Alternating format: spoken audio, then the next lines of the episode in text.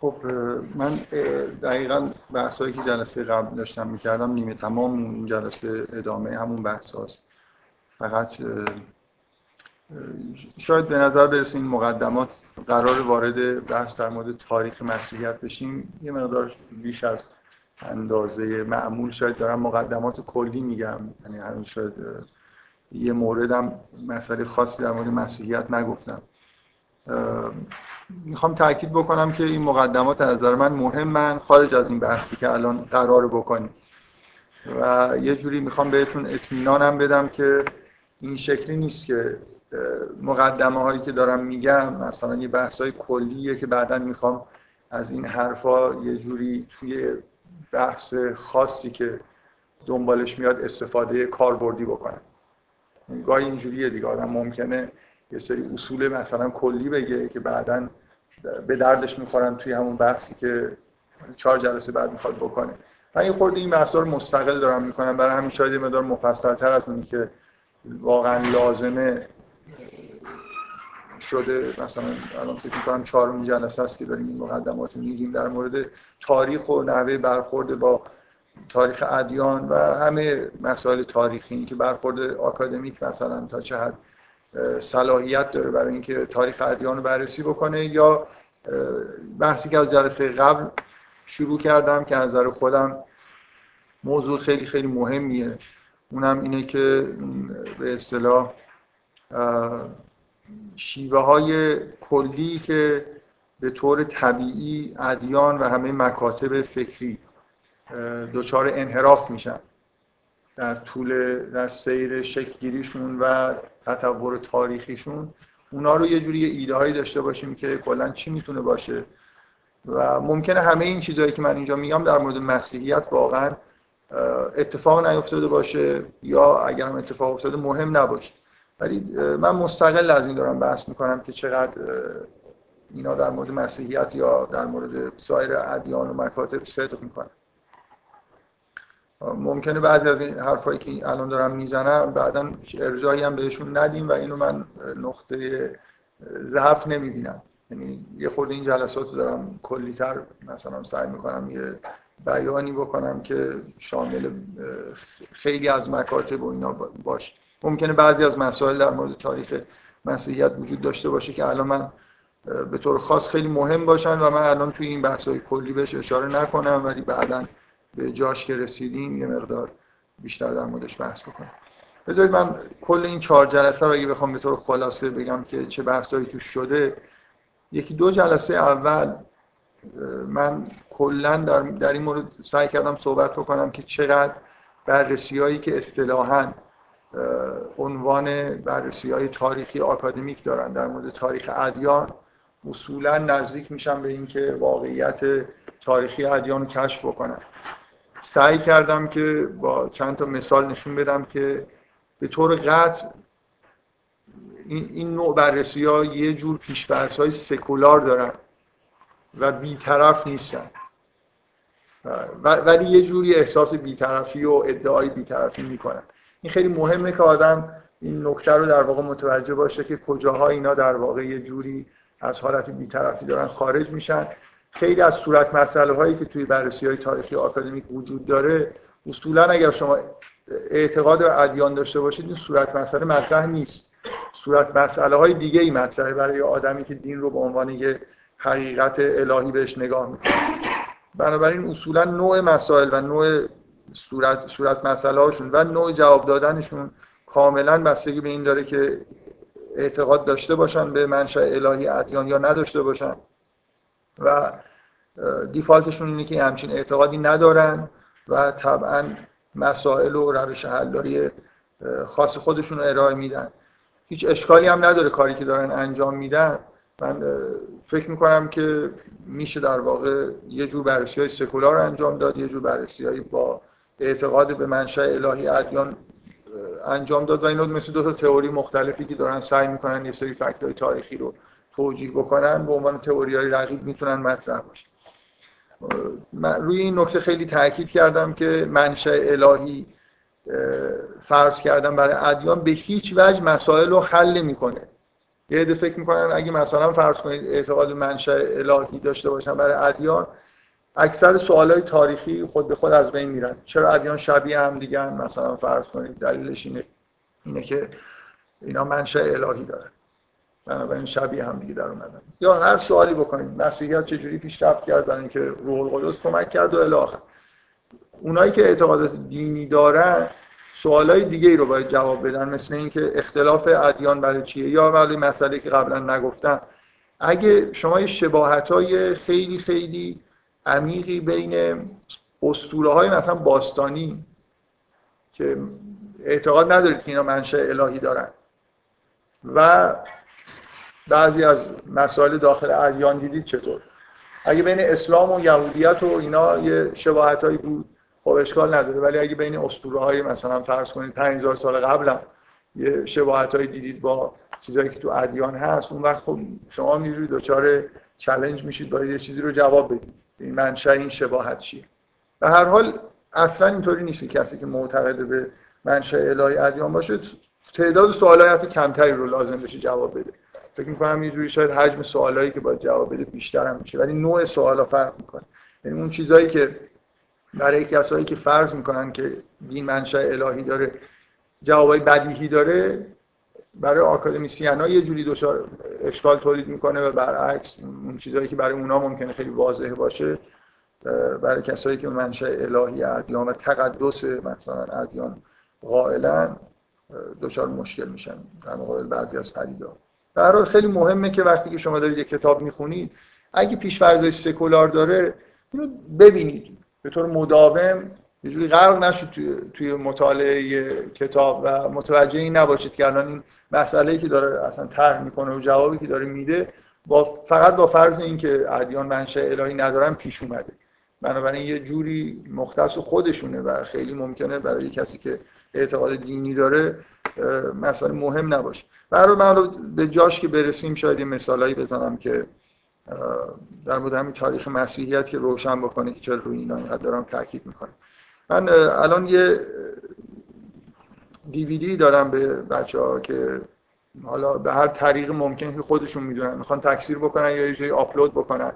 که یه برنامه مستند سه قسمتیه که بی بی سی تهیه کرده با کمک Discovery Channel و با دو تا دانشگاه هم فکر می‌کنم همکاری کردن توی تهیهش عنوانش هست Jesus the Real Story داستان واقعی مسیح. فکر می‌کنم تقریبا هم جدید باشه الان یادم نیست مال چه سالیه.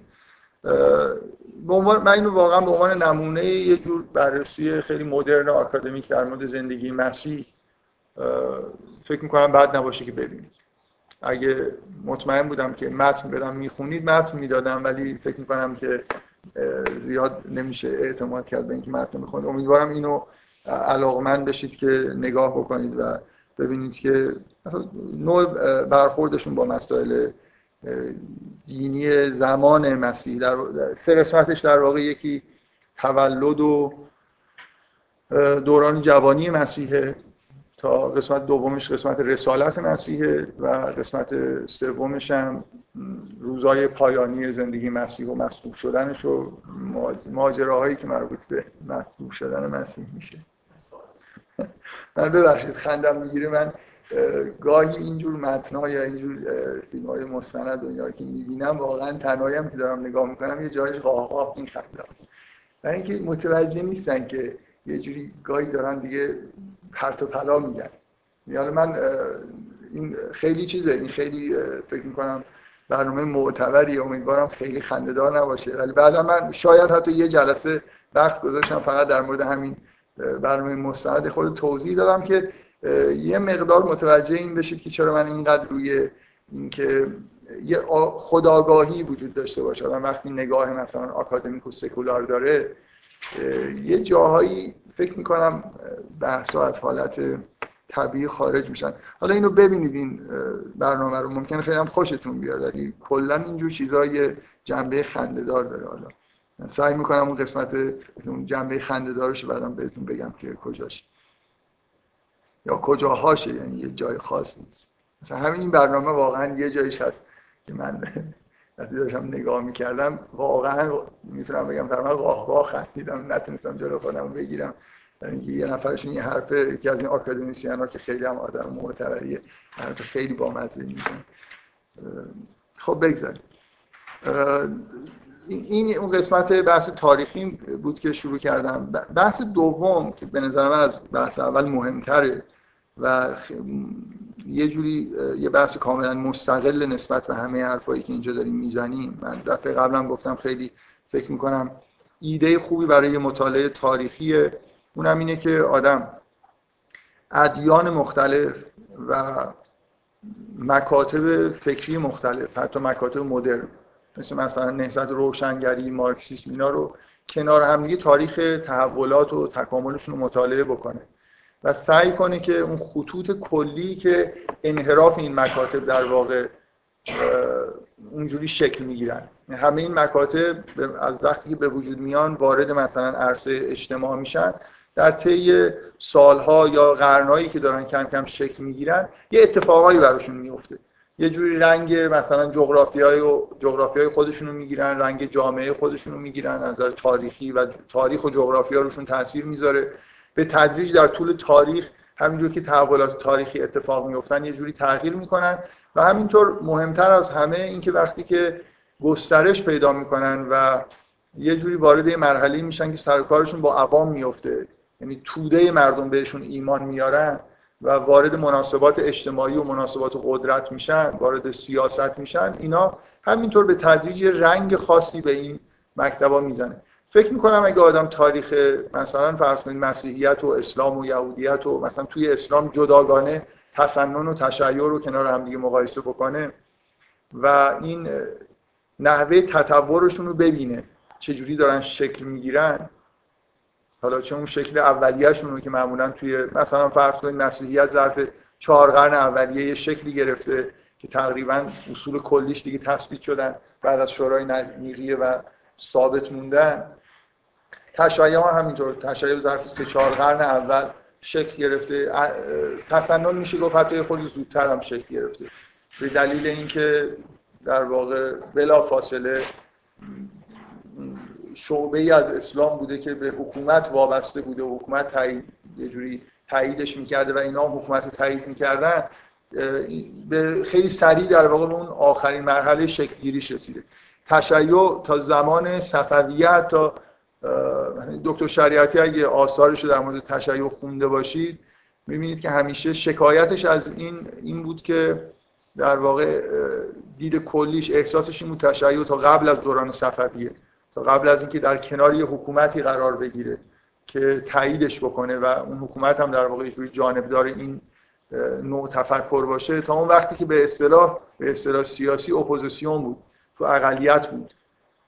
یه مکتب خیلی سالم و خوبی بود. بعدا یه دفعه مثلا تشیع صفوی که به وجود اومد دچار انحراف های اساسی شد و منشأ اصلی انحرافات موجود توی مکتب تشیع رو که در واقع احساس دکتر شریعتی بود که از اون حالت انقلابی اولیه مثلا در اومده و حالت محافظ کارانه و سازشکارانه پیدا کرده و این حرفا این رو در واقع یه جوری نتیجه به وجود اومدن حکومت صفویه می‌دونست. ولی به طور قطع تاریخ تشیع قبل از دوران صفویه هم فراز و نشیبای خیلی روشنی داره. که اگه نفر تاریخ رو مطالعه بکنه می‌بینه که اینجوری هم نیست که مثلا فرض کنید یه مکتب خیلی سالم و خوبیه بعد یه دفعه وارد سیاست که میشه دچار مشکل میشه. در واقع دکتر شریعتی هست که طبیعتش اینجوریه که به اون نوع انحرافایی که توسط صفوی به وجود اومده حساسیت نشون میده. ولی واقعیت اینه که قبلا هم به نظر میاد که انواع و اقسام مثلا راه های انحرافی جلوی تشیع باز شده. حالا کم و بیش به حال تاثیرایی روش گذاشتن. من قبلا اشاره کردم به اینکه توی دوره کم کم فقه اهل تسنن توی فقه شیعه تاثیر گذاشته وارد شده. به نظر میاد بعضی از این احکامی که احکام واقعی نیستن و تا قرن مثلا سوم چهارم هم توی فقه شیعه نبودن. خلاصه یه جایی وارد شدن تحت فشار اکثریت. همیشه اینطوری نیست که اقلیت باید بیاد اون بالا تا دچار مشکل بشون پایین هم که هست خلاصه فشارهایی روش هست که گاهی برای رها شدن از یه سری از فشارها یه در واقع ممکنه دچار انحرافایی بشه. به هر حال اینا بررسی های تاریخی جالبی هن. من واقعا دارم مثل مقدمه ای که وقت خیلی زیادی می‌گیره یه عده‌ای باید بشینن مثلا این مطالعه تطبیقی رو انجام بدن. یعنی یه جور مطالعه تطبیقی توی تاریخ مکاتب مختلف که به اندازه کافی زیاد باشن که بشه خطوط کلی رو در واقع چیزای مشترک رو تشخیص داد و بعد در مورد هر حالت خاص هم گفت که چرا اینجا یه همچین اتفاقی افتاده توی اون که مکتب نیفتاده. من دارم همینجور تقریبا فل بدون اینکه خیلی وقت گذاشته باشم یه سری خطوط کلی خیلی واضح هستن. بدیهیه که یه مکتب به طور طبیعی دچار همچین مشکلاتی میشه رو الان در موردش بحث می‌کنم و بعدا وارد تاریخ مسیحیت که میشین خیلی از این چیزهایی که الان دارم میگم اونجا دیده میشه. ممکنه یه موارد خاصی هم باشه که در واقع اینجا وجود نداره. به نظر من اهمیت این بحث توی اینه که ما هممون به طور قطع این احساس رو داشته باشیم که هر مکتبی که چند قرن از پیدایشش میگذره.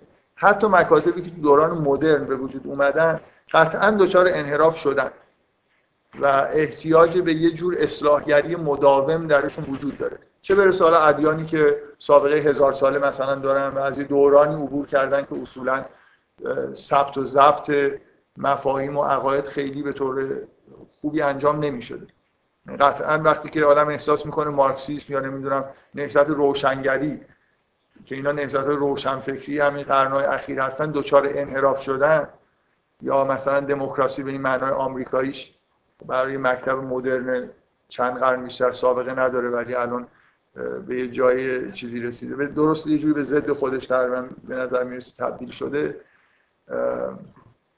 اینکه چجوری این اتفاقا میفته به طور طبیعی فکر می‌کنم خیلی موضوع جالبیه و حتما با دیفالت آدم این باشه با هر مکتبی که روبرو میشه که این دچار انحراف شده و احتیاج به اصلاحات داره. من اولا اصلا اینکه یه مکتبی منحرف شده و دچار انحراف شده معنیش این نیست که یه عده آدم با سوء نیت اومدن انحراف ایجاد کردن. موضوع اینه که یه سازوکارهای طبیعی وجود داره که مثلا یه مکتب رنگ تاریخ و جغرافیای خودش میگه. کسی هم همه ممکنه خیلی صادقانه دارن سعی می‌کنن که مکتب رو حفظ بکنن ولی این اتفاقا میفته توش.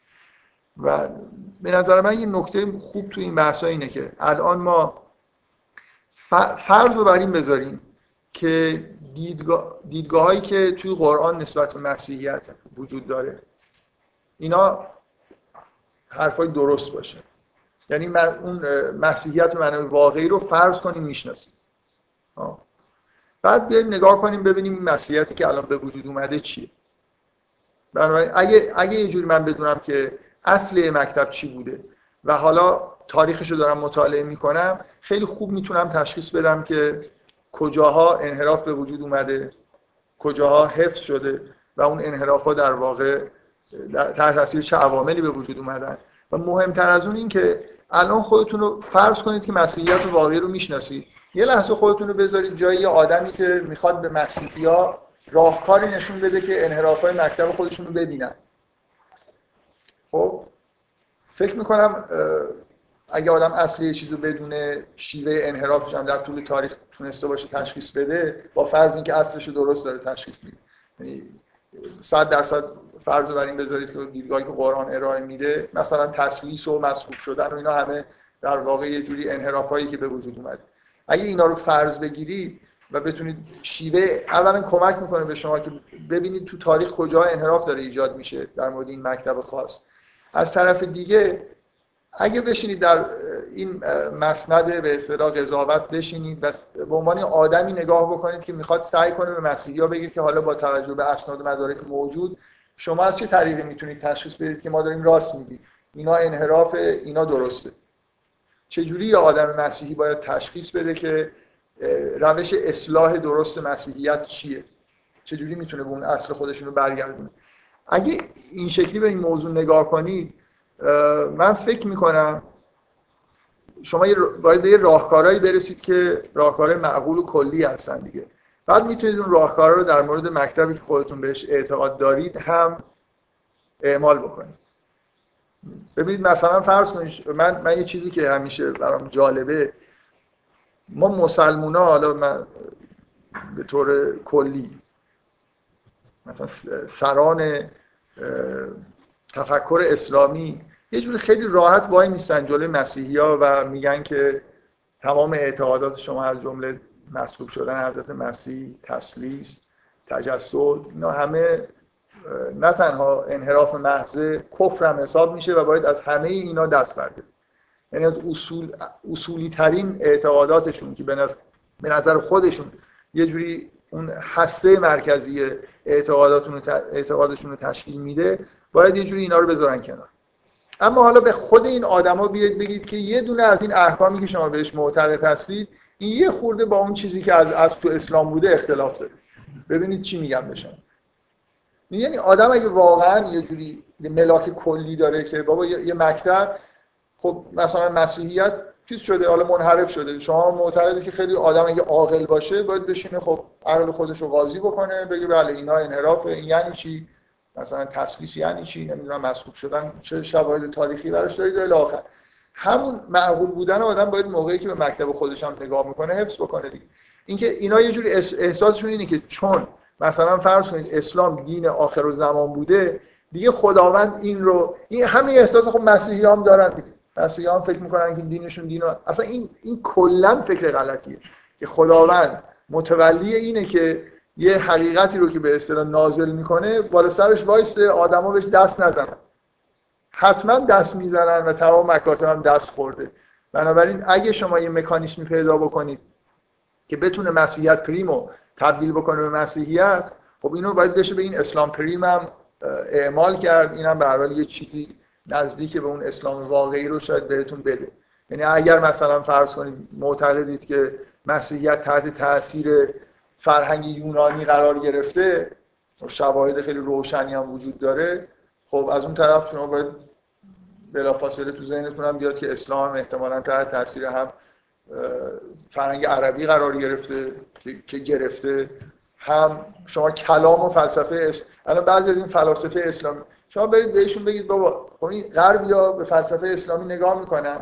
حالا یه خورده شاید ظالمانه میگن اصلا این چیزی نیست به غیر از همون فلسفه ارسطو و فلسفه اسلامی هم خیلی ناراحت میشن که اصلا یعنی چی و این حرفا چی و ما مثلا فلسفه اسلامی مستقل واقعیت اینه که مستقل نیست دیگه. جریان فلسفه اسلامی تحت تاثیر ترجمه کتابای یونانی به وجود اومد. اینکه بعدا کم کم یه استقلال هایی پیدا کرد مثلا مخلوط شد با عرفان نظری و یه جوری هویت خاصی برای خودش پیدا کرد این واقعیت داره. یعنی غربیا دقیقا فلسفه اسلامی رو تا اونجایی بلدن که به فلسفه خودشون شبیه. خیلی جالبه که اون قسمتی که شبیه فلسفه غرب نیست و نمی‌فهمن و نمی‌خونن تا ابن رشد می‌خونن فلسفه اسلامی رو. الان شما از غربی ها بپرسید میگن فلسفه اسفیس بزرگترین فیلسوف اسلامی کیه؟ میگن ابن رشد.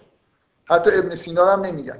ابن رشد تقریبا کپی ارسطوئه اصلا شارع ارسطوئه اونا چون فرضشون اینه که فلسفه اونه دیگه. پس این آدم بزرگترین فیلسوفه. مولا صدرا داره پرت پلا میگه. این چی میگه مثلا؟ که قابل فهم نیست. به نظرشون میاد سهروردی و مولا صدرا اینا که خیلی دنبال رو دنبال رو ارسطو نیستن اینا یه جوری آدمای مهمی نیستن. یعنی قضاوتشون بر اساس اینکه فلسفه اسلامی کجاش مهمه دقیقا اینه که کجاش بیشتر شبیه فلسفه یونانیه و بعد نتیجهش هم اینه که خب اینا همون فلسفه یونانی. ولی واقع به هر جریان فلسفه اسلامی تحت تاثیر اصلا فلسفه تو اسلام تحت تاثیر یونان به وجود اومده یا نه؟ بدیهیه که آره. یه عده می‌خوام بگن که این تحت تاثیر قرآن به وجود اومده. بابا تو قرآن ما جوهر و عرض و نمی‌دونم کم و کیف و مقولات مقولات فلسفه یونان که وارد فلسفه اسلامی شدن. و یه جوری چون احساس می‌کنن که این مقولات مقولات یکتایی هستن که میشه با اینا به جهان نگاه کرد. چون وقتی اینجوری تو ذهنتون یه چیزی جا بیفته فکر می‌کنن که این مقولات موجود تو فلسفه اسلامی طبیعی هن. یعنی هر کسی بشینه فکر بکنه باید اینجوری فکر بکنه. و نتیجهش اینه که فکر می‌کنن که خب لزومی نداره که این نفر فلسفه یونان خونده باشه. آدما اینجا نشستن همینجوری فکر کردن و این چیزا به ذهنشون دوباره به ذهنشون رسیده. در حالی که واقعیت اینه که از نظر تاریخ اینجوری نیست. فلسفه هم مقولاتش فقط همینا نیست. تو قرآن هم اصلا یه همچین مقولاتی وجود نداره. در واقع من بارها اینو تاکید کردم که اگه یه جریانی توی فرهنگ اسلامی وجود داره که نزدیکتر به قرآن جریان عرفان نظری. نه کلام نه فلسفه. اینا خیلی خیلی دورن از نوع نگاهی که توی قرآن نسبت جهان وجود داره. شما تا حدودی می‌تونید مثلا بگید که ابن عربی داره تحت تاثیر قرآن واقعا یه مکتب درست می‌کنه یا خیلی از عرفا اونایی که بحث نظری منظورم دارن و عرفان نظری هم خب بیشتر در واقع منشأش کارهای ابن عربی. به همین یه دلیل خیلی واضحش هم اینه. شما نگاه کنید ببینید چقدر توی کتاب های ابن عربی و عرفان نظری ارجاعات قرآنی وجود داره. بعد برید بشمارید ببینید تو کتاب های ابن سینا فلسفه اسلامی چند تا ارجاع قرآنی وجود داره. باز کلام توش ارجاعات زیادی هست. ولی فلسفه اسلامی تقریبا خیلی ممکنه صفحه های زیادی شما بخونید و ارجایی به قرآن نبینید. یعنی واقعیت اینه که تحت تاثیر فرهنگ و قرآن به وجود نیومده. من نمی‌خوام تخته بکنم بگم چیزی بدیه یا خوبیه. مهم اینه که آدم اینو متوجه باشه قضاوت عادلانه ای بکنه که منشأ مثلا فرض کنید جریان فلسفه تو اسلام هم چیزی که از یونان اومده. ما توی اسلام هم تاثیر عربیت رو می‌بینیم به وضوح. از همون قرن اول تاثیر فرهنگ یونانی. به اصطلاح یونانی معابی رو می‌بینیم از قرن سوم چهارم به بعد و همینطور الی من خیلی نمی‌تونم قضاوت بکنم در این مورد که چقدر عرفان اسلامی تحت تاثیر عرفان هندی قرار گرفته. ولی امکان اینکه قرار گرفته باشه وجود داره.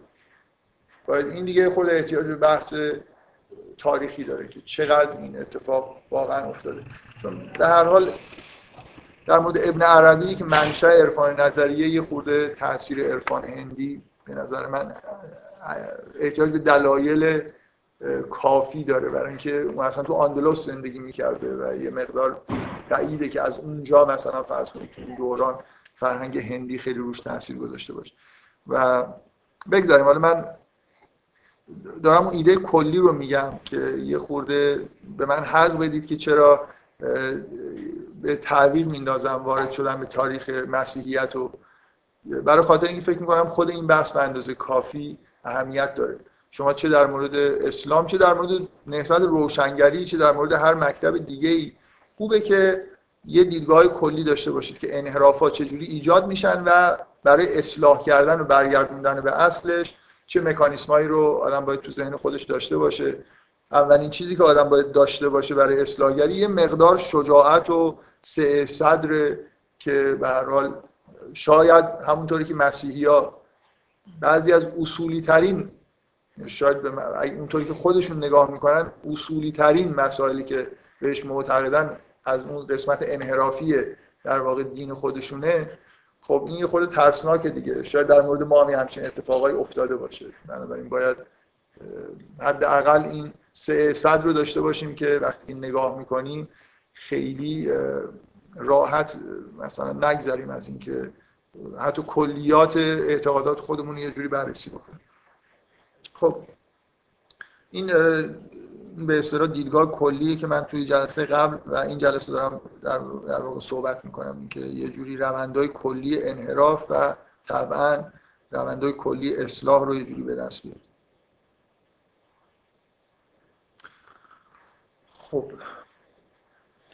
بذار باز این نکته رو یادآوری بکنم که دقیقا این اینجور بررسی های تاریخی شما وقتی که شیوه شکلگیری عقاید رو در مورد این مکتب بررسی می‌کنید معمولا خیلی برای آدمایی که خیلی شدیدن مؤمنانه و متعصبانه نگاه می‌کنن به مسائل مکتب خودشون یه جوری دردآوره و براشون قابل قبول نیست.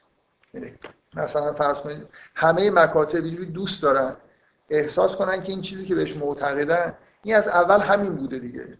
اگه شما مثلا فرض کنید به مسیحی نشون بدید که بابا اصلا در قرن اول یعنی این مفهوم وجود نداره. در اولین بار مثلا تو قرن دوم به وجود اومده اونم در یه آدمای خیلی خاص. و همینطور بعدا در ظرف سه چهار قرن تحت تاثیر یه چیزایی شکل گرفت. خیلی ناراحت کننده است دیگه. درک این که از اولش بعضی از مفاهیم وجود نداشتن. شما الان یک کتابی منتشر شده به زبان فارسی تحت عنوان مکتب مکتب در فرایند شکلگیری. ها در مورد تشیع. یه استاد ایرانی مقیم آمریکا نه مدرسی مدرس تبا تبایی. کتابی عنوانش الان من یادم رفته مکتب در فرایند تکامل فکر می‌کنم. ماجراهای دو سه قرن اول تشیع رو که منجر به شکلگیری عقاید شیعه امامیه شده اینا رو سعی کرده بهش اشاره بکنه. و شما وقتی این کتاب می‌خونید حالا درست یا نادرست تقریبا برداشتش اینه که مثلا فرض کنید مسئله دوازده امامی بودن یا مسئله غیبت اینا اصلا در قرن اول وجود نداره. یعنی اینطوری نیست کسی منتظره یه همچین واقعی باشه. بعدا مثلا به هم چیزی معتقد میشن. یا نمی‌دونم خیلی چیزاست که اینکه اصلا دوازده امام قراره بیاد یا نیاد الان یه جوری ادعا اینه که از اون روز اول پیغمبر گفته بود و انگار همه می‌دونستن. ولی اونجا مثلا سعی می‌کنه فکرای ارائه بکنه که اصلا همچین تصوری وجود نداشته. و کم کم این عقاید شکل گرفته. خب خیلی چیز دیگه. همون احساسی که الان به آدم شیعه دست میدن دارم یه مثالی می‌زنم که شما بفهمید که منظورم چیه. اون احساسی که الان به شما دست میده خب به مسیحی هم دست میده. اگه شما بگید که بابا این اصلا تمام این عقایدی که شما تو شورای نیریه می‌بینید این اصلا تو قرن اول نیست تو قرن دوم مثلا کم کم داره یه جورایی وارد میشه.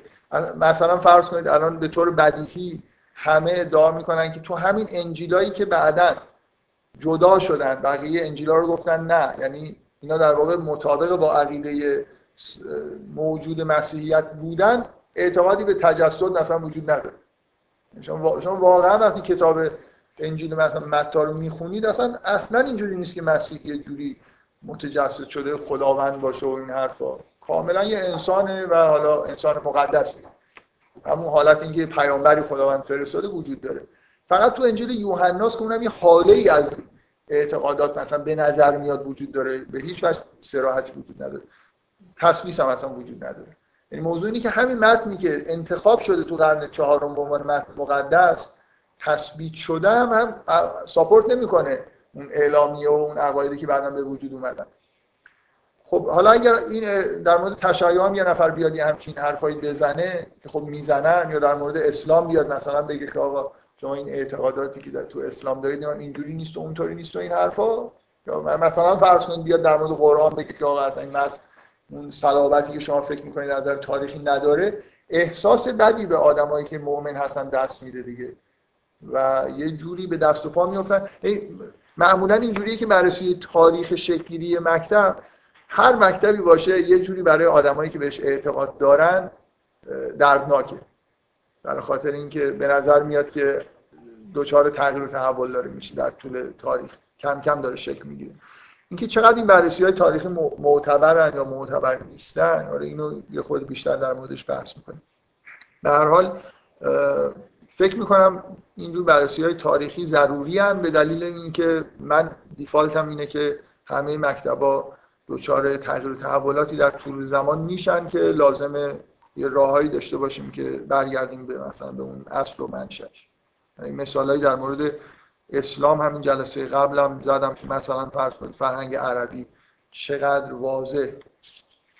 در همون قرن اول مثلا یه مقدار روی فقه و روی بیشتر البته مسائل عملی تاثیر گذاشت خب جلسه قبل یه مقدار در مورد تاثیر بذارید یکی دو تا مثالی که جلسه قبل داشتم. فکر می‌کردم یه جلسه بحثا تموم میشه حالا که نشده. من اولی جلسه قبل یه موضوعی رو گفتم. اونم اینه که این بود که در واقع قبل از اینکه وارد این بحث تحریف بشم تحریف نگم بگم انحراف در که تحریف یه جوری معنیش اینه که یه عده انگار نشستن تحریفش کردن. انحراف خود به خود. من بیشتر در مورد اون چیزای خود به خودی که داره به وجود میاد.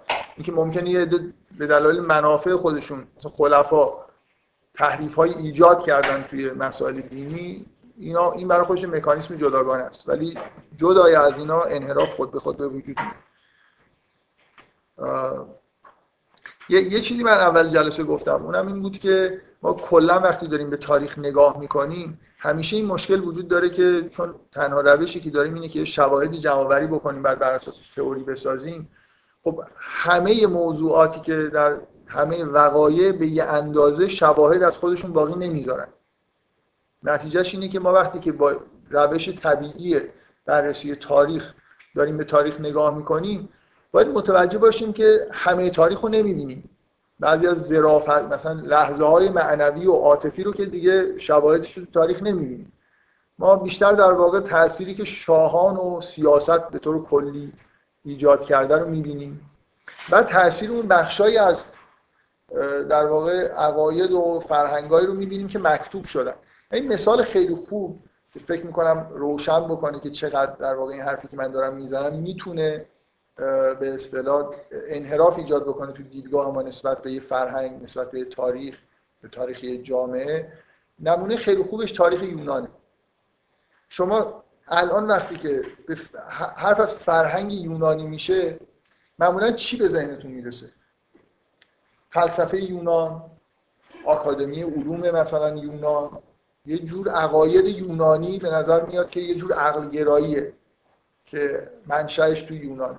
و آدما ممکنه تصورشون شما وقتی متون تاریخی رو می‌خونید می‌خواید ببینید در یونان چه خبر بوده. کتابایی که از اون موقع مونده رو می‌خونید. ارسطو هست افلاطون هست و خیلی های دیگه.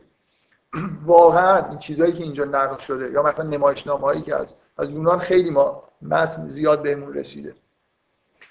اینا اینا واقعا اون بخش اصلی فرهنگ یونان بودن.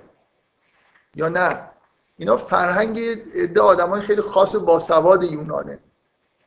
می‌دونی منظورم چیه؟ یه عده خیلی واقعیتی که الان روشن شده مثلا نیچه که از اولین آدمایی بود که با تمام وجود اصلا فکر کنم تز دکتراش در مورد همین فرهنگ یونانی اصلا این نیست. اینا یه آدمایی یه اقلیت مطلقی توی یونان هستن که فقط زیاد کتاب نوشتن. مکتوبات زیادی دارن. فرهنگ یونان همونطوری که نیچه و دیگران ادعا می‌کنن به اصطلاح فرهنگ دیونوزوسیه. یه جور فرهنگ مثلا به قول نیچه شادخاری و همینطور به اصطلاح رقص و آواز و دوری اتفاقا از عقل و عقلانیت هسته اصلی فرهنگ یونان که مردم یونان در واقع چجوری زندگی می‌کردن اینجوری زندگی می‌کردن. حالا یه آکادمی هم وجود داشت. که اونجا مثلا یه جور عقلگرایی رو ترویج می‌کرد. می‌بینید سقراط رو می‌کشن.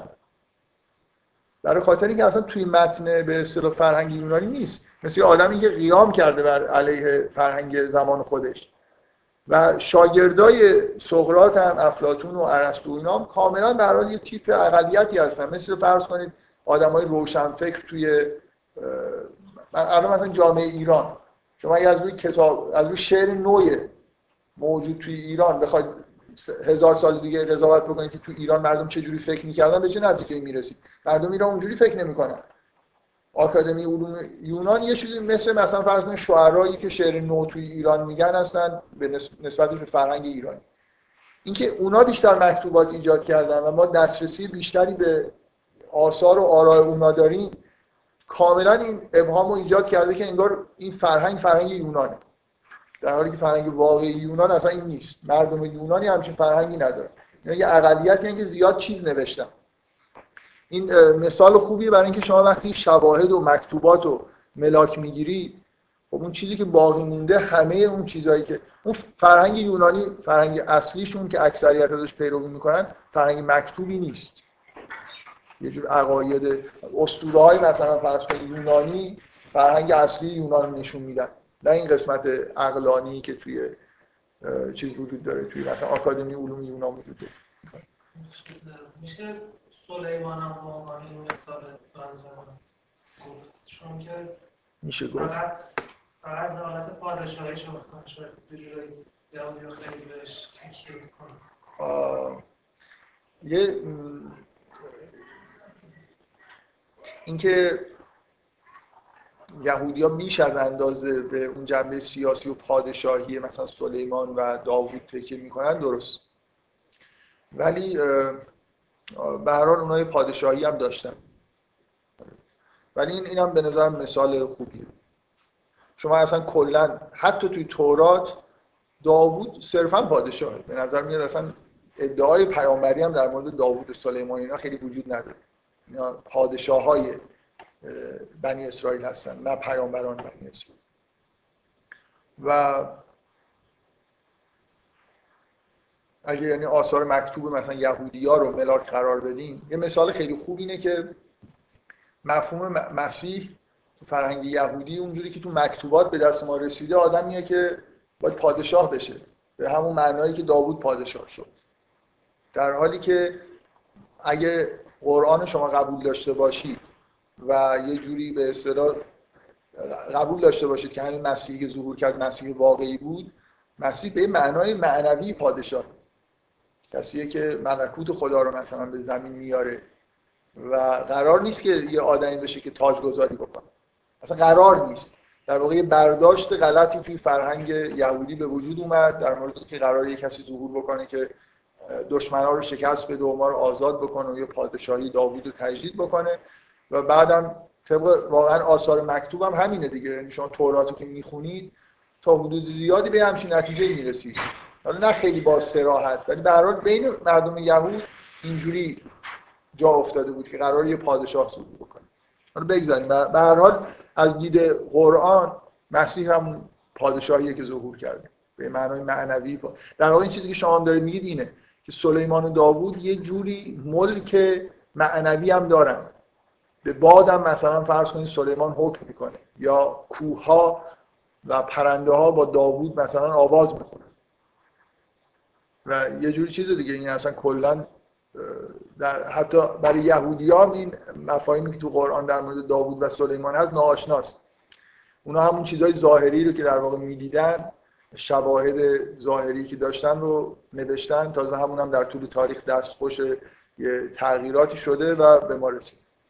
به هر حال ما کل اینفورمیشنی که از گذشته به ما می‌رسه توی یه کانالایی می‌رسه که این کانالا تاثیر می‌ذارن.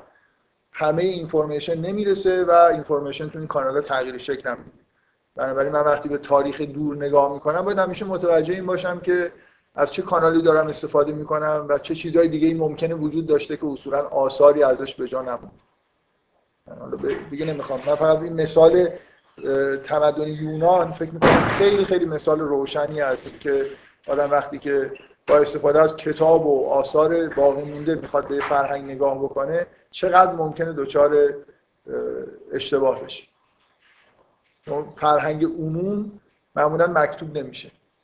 در قدیم که معمولا نمی‌شده. الان هم که شما همین فرهنگ حال حاضر دنیا رو هم نگاه بکنید این اشکال کاملا توش وجود داره. مثل مثل من یه مثال خیلی روشن براتون بزنم. مثل تصوری که آدما بعد از دیدن فیلم های هالیوودی در مورد جامعه آمریکا پیدا می‌کنن. پر از مثلا فساد و روابط عجیب و غریب مثلا خارج از خانواده و اینا. واقعا در فرهنگ عموم مردم آمریکا این نیست. این فرهنگ آدم های هالیوودیه که تو فیلم ها بیشتر. این مثل همون آکادمی علوم یونانه. اینا یه جوری فر... سینمای آمریکا هنرپیشه ها آدمایی که اونورا هستن یه جوری با توده مردم آمریکا تفاوت اساسی داره. و اگه شما اون جامعه ای که توی این فیلم ها می‌بینید رو بخواد ملاک قرار بدید من فکر کنم واقعا شباهت زیادی به جامعه واقعی آمریکا نداره. نمی‌خوام بگم تو هیچ فیلمی جامعه آمریکا اونجوری که هست نمایش داده نمیشه. ولی یه انحرافی این کانالی که ما مثلا فرض کنید از هالیوود بخواید استفاده بکنید کانال خاصیه که کلی به اصطلاح انحراف ایجاد می‌کنه توی این که شما واقعیت جامعه آمریکا رو ببینید. من فکر می‌کنم قبلا یه بار به دلیلی به این موضوع اشاره کردم که میگن شهرت داره که ایالات مرکزی آمریکا مذهبی ترین نقطه, نقطه دنیا هست. هیچ کشوری هیچ جغرافیایی ما تو دنیا نداریم که آدما در این حد تابع و پایبند مذهب خودشون باشه مثلا یه آمارهای وحشتناک از درصد آدمایی که حتما باید یک شنبه کلیساشون میرن. حالا انواع اقسام کلیسا دارن ولی پایبندیشون به مسائل دینی خیلی خیلی سطح بالا و دین توی زندگیشون خیلی خیلی نقش محکمی بازی می‌کنه. فکر می‌کنم قطعا بیشتر از ایران. ما مثلا خودمون یه جامعه دینی می‌دونیم. خب شما کمابیش اینجور چیزها رو زیاد نمی‌بینید توی فیلم ها فیلم ها اینجور روابط خاص مثلا بیشتر مورد توجه و علاقه هم آدمایی که اون فیلم ها رو می‌سازن و اینا مثل این مسائل زندگی خودشون. یه هنرمند یه جوری در مورد مسائل زندگی و چیز مورد علاقه خودش صحبت می‌کنه. بحرانایی که تو زندگی خودشه و اینا بحرانای واقعی همه آدمای جامعه آمریکا نیست. بگذاریم من این همین در این مسئله تاریخ نیست. همین الانم در همین زمان حاضرم من بخوام در مورد یه جامعه مطالعه بکنم اطلاعات به دست بیارم. باید مواظب باشم که اگر از کانال‌های خاص دارم اطلاعات می‌گیرم اون کانال‌های به طور طبیعی یه سری اطلاعات اگزاجره شده به من میدن یه سری اطلاعات رو حذف می‌کنن و باید یه جوری متوجه این نکته باشه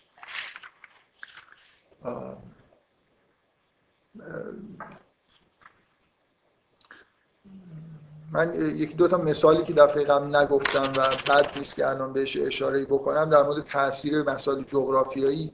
ببینید شما یه چیزی رو الان به وضوح می‌تونید ببینید که مثلا فرض کنید این بحثای علمی که پیش اومده درباره بعضی از چیزهای مفاهیم علمی که تو قرآن وجود داره. حالا ظاهرا فکر می‌کنن علمیه. مثلا من یه همیشه به عنوان یه چیز خندهدار میگم که یادم نیست کی ولی یه نفر نظرش در مورد هفت آسمانی که تو قرآن اومده اینو تطبیق داده به هفت لایه جو یونیسفر رو نمی‌دونم فلان و اینا. ولی خب خنده داره دیگه خورده مثلا و اینو سعی می‌کنه مثلا یادم نیست میگم کیه و چه کتابیه واقعا. و اینو یه جوری مثل معجزات علمی که در قرآن از قبل مثلا پیش بینی شده که آسمان هفت لایه داره. این, هر، این حرفا معمولا حرفاییه که من, من شخصا که میشنوم اینایی که یه جوری به دفاع از اسلام چیزایی میگن اون مخالفین که یه چیزایی می‌زنن راحتتر میشه جواب داد. اینا رو نمیشه درست کرد. اینایی که یه نفر مثلا ایمانش این میشه که از به این دلیل به این موج... این کتاب مثلا می‌خونه به این دلیل به قرآن ایمان آورده. حالا شما اگه بخواید بگید بابا این اصلا با تمام شواهدی که تو خود قرآن هست سازگار نیست. این چیزی که این داره میگه طرف مثلا ممکنه ایمان خودش رو از دست بده. بگذاریم. حالا به هر حال شما اینو به وضوح می‌بینید که آدما تحت تاثیر چیزای جدیدی که توی فرهنگ خودشون یاد گرفتن به قرآن نگاه می‌کنن و تفسیرش می‌کنن. بر اساس اون چیزی که الان تو ذهنشون تو آموزش های مثلا مدرنشون داره. همه تاریخ همینجوریه یعنی شما باید انتظار داشته باشید آدم قرن اولم با فرهنگ قرن اولی خودش داره به قرآن می‌خونه. آدم قرن چهارم و هشتم هم با فرهنگ خودش داره قرآن رو می‌خونه. واقعا ممکنه یه آدمی در قرن ششم مثلا تو کتابش نوشته باشه که قرآن منظورش از هفت آسمان هیئت بطلمیوسیه. ممکنه واقعا اینو اینجوری نگاه کرده باشه. و اینا مشکلاتیه که من می‌خوام بگم این انحرافایی که به وجود میاد تحت تاثیر مسائل تاریخی و جغرافیایی خیلی واضحه دیگه. وقتی تاریخ همجور پیش میره مردم یه سری علوم به اصطلاح اصری درست می‌کنن و بدون اینکه متوجه باشن همونجوری به مسائل دینی نگاه می‌کنن و همونجوری شما مثلا دیدگاه دکتر شریعتی رو نگاه کنید نسبت مسائل اسلامی. خب این اینکه جامعه شناسی خونده با مارکسیسم آشناست و توی دورانی زندگی کرده که انقلابیگری یه جوری در واقع اساسی ترین مفهومیه که انگار تو ذهنش شکل گرفته. خب تو تمام تحلیلاش کاملا واضحه یه جوری نگاهش به تشیع به عنوان مکتب انقلابیه. یه کتابی داره تحت عنوان شیعه حزب تمام.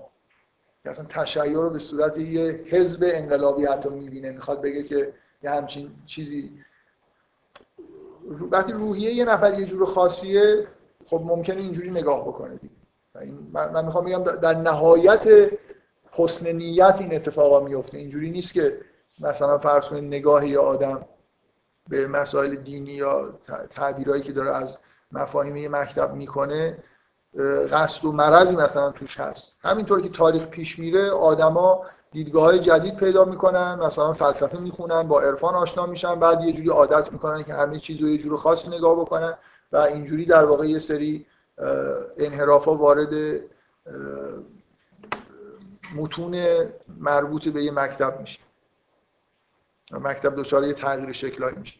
و این مشکلیه که فکر می‌کنم دکتر سروش روش تاکید می‌کنه به طور مداوم. منتها به جای اینکه اینو به این مشکل ببینه اینو حلال می‌دونه.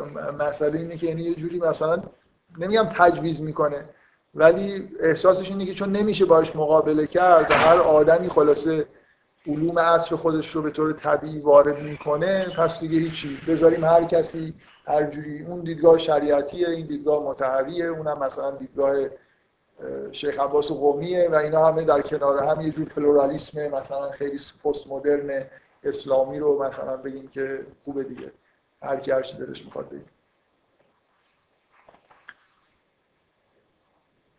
این یه نکته مثلا در مورد مسیحیت یه مثال خیلی واضح این که شما کم کم تو قرن دوم و سوم می‌بینید که مفهوم مسیح و روح القدس اینا کاملا انتباق پیدا می‌کنه با مفهوم لوگوس که توی مکتب مثلا تفکر یونانی هست. اصلا دیگه یه جاهایی حتی این آبای کلیسا واژه لوگوس رو به جای مسیح به کار می‌برن. و اون فرهنگ کاملا یه جوری با فرهنگ مسیحیت نظر حتی واژگان قاطی میشه. و احساسشون اینه که یه جوری اونا انگار قبل از اینکه مسیح ظهور بکنه هر مفهوم لوگوس رو کشف کردن و میشه ازش استفاده کرد.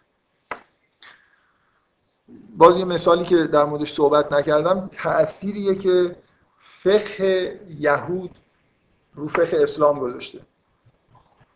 این از اون حرفای چیز دیگه خیلی ناراحت کننده است. ولی واقعیتیه. وقتی که اسلام ظهور کرد واقعیت اینه که خب در ابتدا که هنوز یه نظام مثلا آکادمیکی برای فقه وجود نداشت. ولی یهودیا به طور وحشتناکی چند هزار سال سابقه کار فقهی داشتن.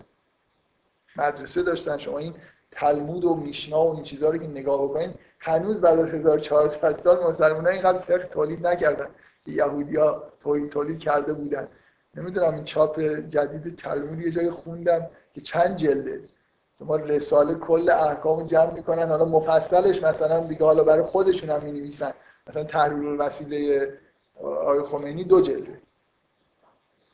یه خیلی مثلا از رساله کامل کرده تو رساله ها می نویسن که دیگه مثلا یه چیزایی که اینجا نیست رو ارجاع میدن مثلا تو تحریر وسیله نگاه کنید حالا برید تلمود و میشنا و اینا رو نگاه کنید. تلمود من فکر کنم نمی‌دونم صد جلد 200 جلد میشن جلدای بزرگ نه اینکه فکر کنید جلدای کوچیک. خب وقتی یه دینی با یه همچین سابقه کار کردن آکادمیک روی فقه وجود داره. تقریبا دین یهود همش همین فقهشونه دیگه. شریعت در مرکز دین یهود قرار داشته. خب وقتی که اسلام شروع به کار می‌کنه شما یه همچین الگویی برای کار فقهی وجود داره خب زحمت هم کشیدن اینجوری نیست که آدمای بدی بودن. کلی دیسیپلین خوب آکادمیک ایجاد کردن برای آموزش فقه برای مثلا بررسی مسائل فقهی حفظ احادیث و منابع تاریخی و اینا خب معلومه وقتی همچین دیسیپلینی وجود داره شما همون کار رو می‌خواید بکنید. می‌خواید استنتاج های فقهی بکنید. خب معلومه که به یه جوری به آدمای یهودی رجوع می‌کنید مخصوصا اینکه این یهودی ها یه داشون مسلمون شده. خب طرف یهودی بوده تو اون مکتب درس خونده مسلمون شده. خب مشابه همونو برای احکام اسلامی شروع کردن ایجاد کردن دیگه. اینکه حداقل فقه اهل تسنن در بد به تشکیلش تحت تاثیر شیوه کار آکادمی که مثلا یهودی قرار گرفته به نظر من خیلی چیز واضحیه. غیر قابل انکاره و بعضی از احکام هم به نظر میاد که از اصلا احکام شریعت یهود وارد احکام فقهی ما شدن. یعنی فقط شیوه برخورد نیست. نوع برداشتی که از احکام وجود داره به اضافه اینکه بعضی از احکامی که وجود نداشته تو اسلام به نظر میاد که از فقه یهود وارد شده. یعنی ما احکامی داریم که خب خیلی منشأی توی مثلا فرض قرآن و نمی‌دونم احادیث و اینا ندارن و خب بعضی ها معتقدن مثال نمی‌زنم برای خاطر اینکه آدم باید خود مطمئن باشه برای اینکه در مورد هم چیزایی صحبت بکنه. ولی شما تفسیر المیزان رو بخونید بعضی جاها جایی هست که به روشنی مثلا این حرف زده که این احکام این سری احکام نه یه دونه این سری احکام مرجعی در چیزای اسلامی ندارن و اینا از فقه یهود مثلا وارد شد اگه فایل PDF ی چیزی دارید search کنید اگر نه. راحت نمی‌تونید پیدا کنید کجا. به هر حال ببینید طبیعی نیست وقتی که یه سنت آکادمیک یهودی وجود داره. یهودی ها مسلم ببینید یهودی ها تأثیری که روی اسلام گذاشتن این همه حرف از اسرائیلیات مثلا در کتاب های احادیث هست در قرن اول با سواد مسلمون ها یهودیایی بودن که مسلمون شده بودن. متوجه هستید شبه جزیره عربستان که خیلی آدم با سواد توش وجود نداشت. با سوادترین آدمای شبه جزیره عربستان یهودیا بودن. اینا وقتی که یه دشون مسلمون شدن واقعا مسلمون شدن. پذیرفتن دعوت اسلام رو. خب طبیعیه که اینا خیلی آدمای روشنفکر و سطح بالایی بودن دیگه. از نظر کار فکری آدمای آموزش دیگه بودن. مثلا بعضیشون فقیه بودن محدث بودن و همینا توی اسلام هم در واقع حالا حتی اگر شما حرف از این بزنید که اینا به هیچ وجه سوء نیت نداشتن. این اسرائیلیات رو به اسرائیلیات منظور احادیثیه که نقل شدن تو کتب حدیث گاهی نسبت داده شدن به مثلا پیامبر یا به اولیای دین. ولی اینا در واقع داستانهای بنی اسرائیلی داستانهای تورات هم نه داستانهایی که منطبق با سنت اسلامی باشه. شما می‌تونید تصور بکنید آدما با سوء نیت هم این کارو نکردن. اصلا شما وقتی سالهای سال یهودی هست بعد مسلمان میشی تشخیص این که چه چیزایی که از تمام ذهنیتتون رو پاک بکنید دوباره از نو بنویسید خیلی کار سختیه. داستان یوسف رو تو قرآن می‌خونید داستان تو تورات هم هست. همین الان اگه شما جفت این داستان رو خونده باشید ممکنه راحت نباشه براتون یادآوری بشه براتون که این تو کدومی که از دو تا کتاب بود این موضوع. تو تورات هست تو قرآن یا تو هر دو تاشون الان شما فرض کنید چهار تا انجیل رو خوندید ده بارم بخونید. الان من ازتون بپرسم که فلان مطلب تو کدوم انجیلا اومده تو کدوم کیش نیومده راحت براتون جواب دادن فکر نمی‌کنم خیلی راحت باشه. آدم به هر چهار تا متن نسبتا مشابهه شما این داستانایی که تو قرآن هست تو تورات هم خیلی هاشون هست با یه اختلافایی که برای من شاید تشخیص دادنش خیلی سخت نباشه. من سالها قرآن خوندم بعدا تورات خوندم. یه جوری داستانا انگار ولی بازم باور کنید با این حال گاهی یه چیزی فکر می‌کنم که این مثلا توی تورات هست تو قرآن هم بهش جای اشاره شده این موضوع یا نه. یعنی قرآن هم داستاناش جاهای مختلف نقل میشه ممکنه آدم یادش نمونه بعضی از جزئیات که کجا اومده کجا نیومده. به هر حال یه, یه چیز یه انحرافی که توی فقه و سنت اسلامی به وجود اومده تحت عنوان اسرائیلیات اینا ممکنه باز هیچ منشوع نیتی توش نبوده. یه جور تاثیر اون مکتب دینی موجود روی عقاید اسلامی.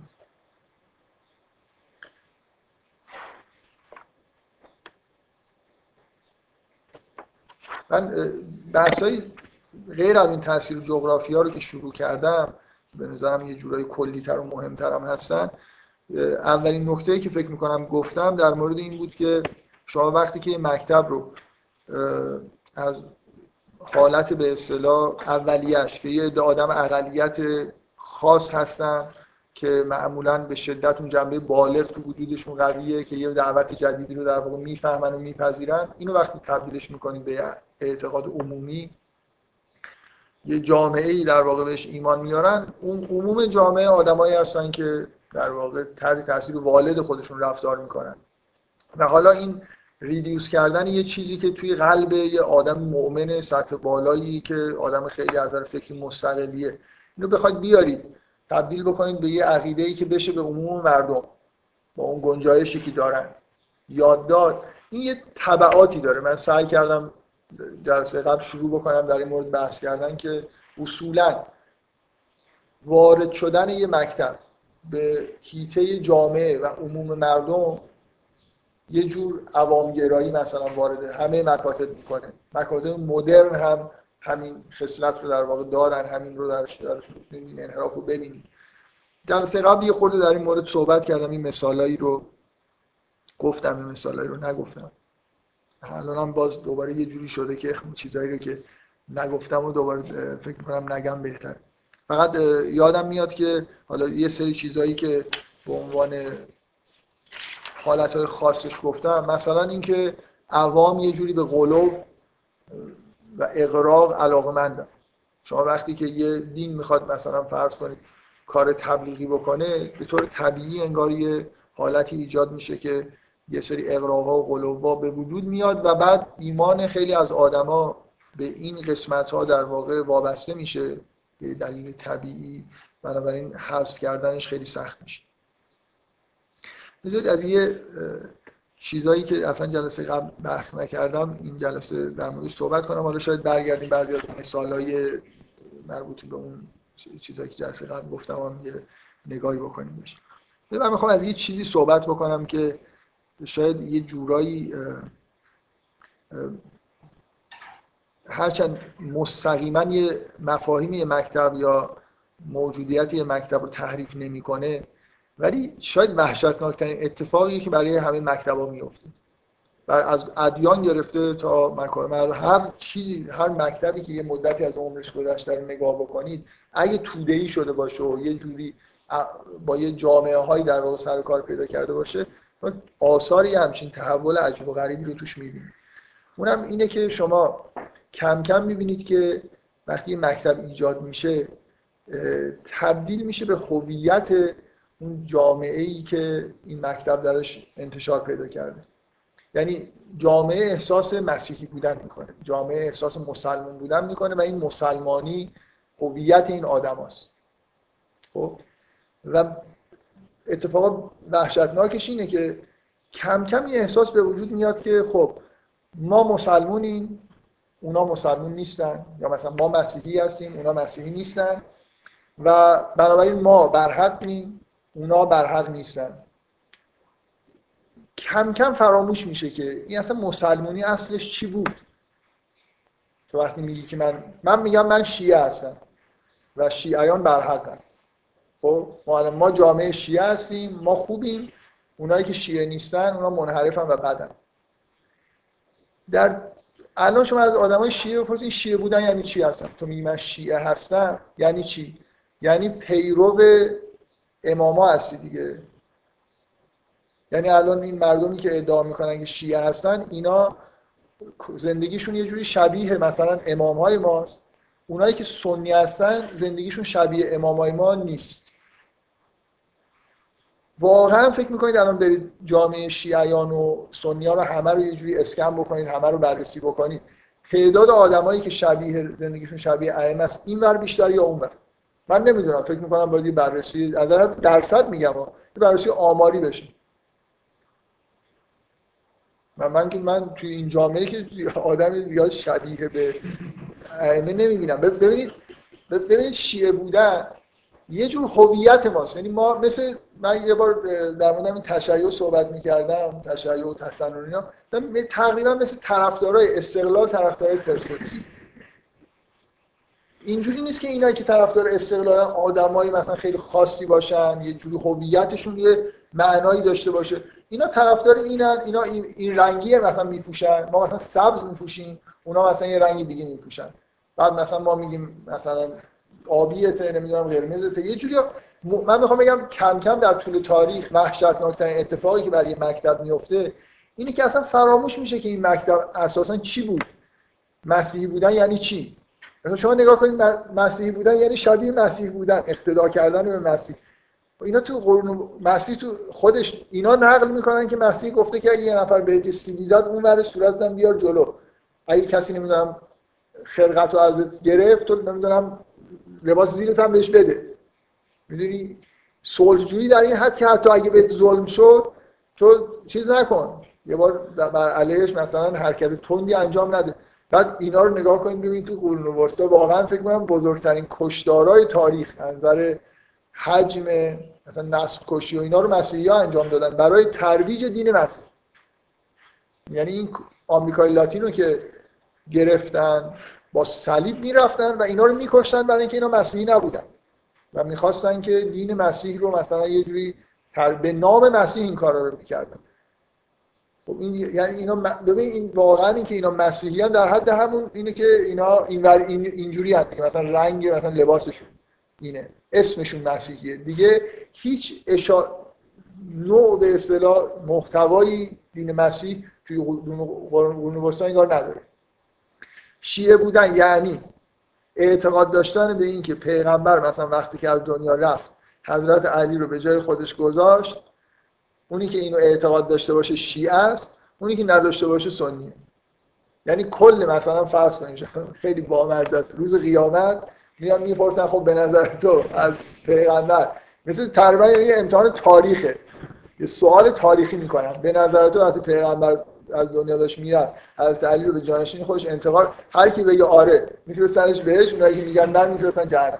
حالا اینکه این زندگی خب آره که خب چی؟ مثلا فرض کنید حالا من اعتقاد دارم که پیغمبر از علی رو به عنوان جانشین خودش تعیین کرد.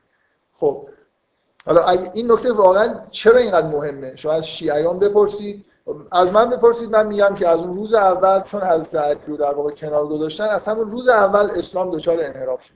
یعنی اصلا حکومت خلفا حکومت اسلامی نیست. و فرق بین شیعه و سنی باید این باشه که ما اصلا کلا این حکومت خلفا رو قبول نداریم. حالا شما برید از شیعیان بپرسید. تقریبا همه کارهایی که عمر کرده رو یه جوری تایید می‌کنه. دستش درد نکنه مثلا به ایران حمله کرد ما رو مسلمان کرد. این یعنی واقعا یه جوری حتی تعدیلشون احساس می‌کنن. هیچ اشکال عمده ای من نمی‌بینم ببینن که اون تحریفات چی بود. ما اگر سنی نیستیم شیعه هستیم یعنی اعتقاد نداریم به اینکه این خلفا جانشین های پیغمبر بودن جانشین های برحق بودن. اینا خیلی کارا کردن که ما نباید قبول داشته باشیم. ولی شما واقعا اینو نمی‌بینید که اختلاف. یعنی الان بین شیعه و سنی اون حسی که یکی الان واقعا یه آدمی از مریخ بیاد شما زندگی ائمه رو براشون تعریف بکنید. بعد بیان تو جامعه اسلامی بگردن. بگید شما بگید کدومی که از این کشورها احساس می‌کنید که شیعه این پیرو این آدما هستن؟ من تقریبا مطمئنم ایران انتخاب نمیشه. ما قرار مثلا دروغ نگیم قرار بذار وارد این بحث نشیم. ببین این یه مشکلیه. در همه جا پیش میاد. فکر می‌کنم وحشتناکترین اتفاقی که میفته اینه. برای اینکه مدرنش رو ببینید مثلا به مارکسیستا نگاه کنید. خب مارکسیسم مثلا فرض کنید این روشن فکری بود. قرار بود که حقوق کارگرا رو از سرمایه‌دارا بگیره و یه جوری عدالت اجتماعی به وجود بیاره. بعد حالا برید ببینید بعد از سی چهل سال توی شوروی چه اتفاقایی افتاده. توی آمریکا خیلی خوب. کارگرها خیلی تحت فشار نظام سرمایه‌داری آمریکا بودن خیلی زندگیشون سخت بود. توی شوروی کارگر اگه خوب کار نمی‌کرد در زمان استالین متهم می‌شد. چون ببینید اینجا انقلاب مارکسیستی شده اینا الان این حکومت حکومت برحق جهانیه که داره نهضت جهانی رو پیش می‌بره. کارگری که تو شوروی کار نمی‌کرد و خوب کار نمی‌کرد بلافاصله متهم می‌شد به اینکه این داره اخلالگره. بنابراین عامل سرمایه‌داری میکشتنش. نه اینکه مثلا فرض کنید بیان حقوقش رو نمی‌دونم کم بکنن یا امکانات اجتماعی رو بگیرن. یه میلیون دو میلیون نفر آدم کشته شدن توی شوروی به دلیل اینکه مثلا فرض کنید یه تونلی داشتن میساختن طول می‌کشید. اون برنامه پیش نمیاد. حتما دادگاه تشکیل میشه. حالا مهندس و یه کارگر و اینا باید اینجا مسئولیت قبول می‌کردن. این پروژه قرار بود 6 ماه انجام بشه انجام نشد. واقعیت نگاه کنید زندگی کارگر در هیچ جای دنیا به اندازه شوروی چیز نبود در خطر نبود. باید واقعا با تمام وجود کار می‌کردن و مسئولیت هر جور اشتباهی هم پیش میومد یه جوری به گردنشون میافتاد. نهایتا نگاه می‌کنید می‌بینید اصلا تویش بعد از یه اصلا من فکر می‌کنم دلیل عمده به هم خوردن رژیم های کمونیستی بود که واقعیت این بود کارگرها توی کشورهای غربی راحتتر از کشورهای کمونیستی زندگی می‌کردن. یعنی طبقه کارگر مثلا فرض کنید اروپای غربی از طبقه کارگر اروپای شرقی مرفهتر داشت زندگی می‌کرد. و یه جوری اصل این شعار زیر سوال داشت می‌رفت که ما داریم چیکار می‌کنیم؟ اگه قرار مثلا فرض کنید اونا یه روش طبقاتی ناعادلانه رو پیش بردن. هر حال یه به رفاه عمومی رسیدن.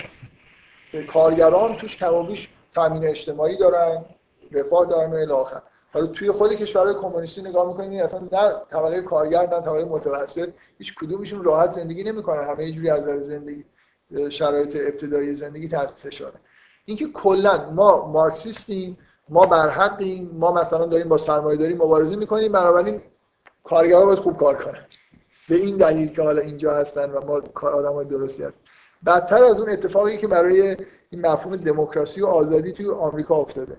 اینا پرچمدار مثلا آزادی و دموکراسی واقعا در دنیا بودن دیگه.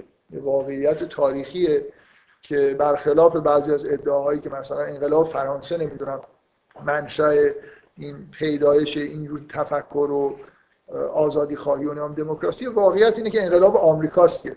نظر تاریخی این مفاهیم رو اصلا به شدت مطرح کرده و انقلاب فرانسه هم تحت تاثیر انقلاب آمریکا اصلا شکل گرفته. اون روح آزادی خواهی و آزادی طلبی و دموکراسی و این حرفا از یه جایی شروع شده ظرف مدت چند قرن الان واقعیت اینه که آمریکا بزرگترین مشکل دنیاست. چون می‌خوان همه جای دنیا دموکراسی ایجاد کنن. یعنی اصلا هیچ تاب تحمل اینکه یه جایی دموکراسی نباشه ندارن.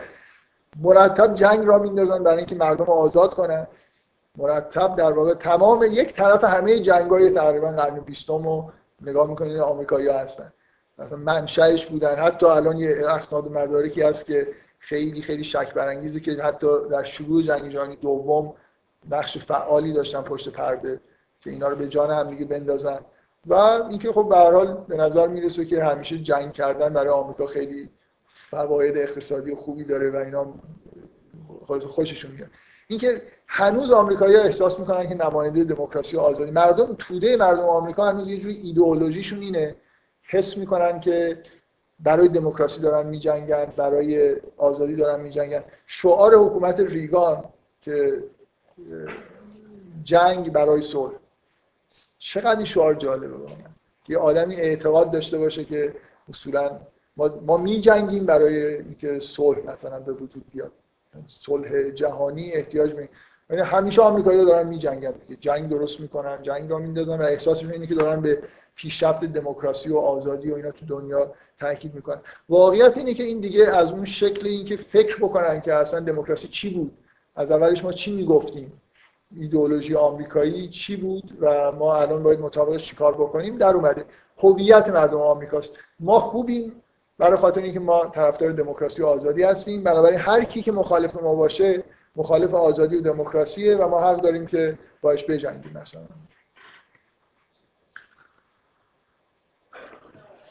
این خیلی فکر می‌کنم ماجرای در همه مکاتب هم اتفاق میفته یعنی جلوش شما نمی‌تونید بگیرید. خیلی سخته که یه جوری به طور مداوم آدما مثلا یادآوری بهشون بشه که تو اگه این اینجوری زندگی بکنی شیعه هستی. اگه رفتارت اینجوری باشه شیعه هستی. نه اینکه به یه ماجرای تاریخی رو اگه یه سنو یه جایی مثلا علامت بزنی بیای این ور یا بری اون یه چیزی مربوط هر مکتبی مثلا دین یهودی بودن یهودی بودن این نیست که از نسل مثلا آدمای یهودی باشی. یهودی بودن اینه که تو به اون پیمانی که با خداوند پای کوه تور بستید وفادار باشی.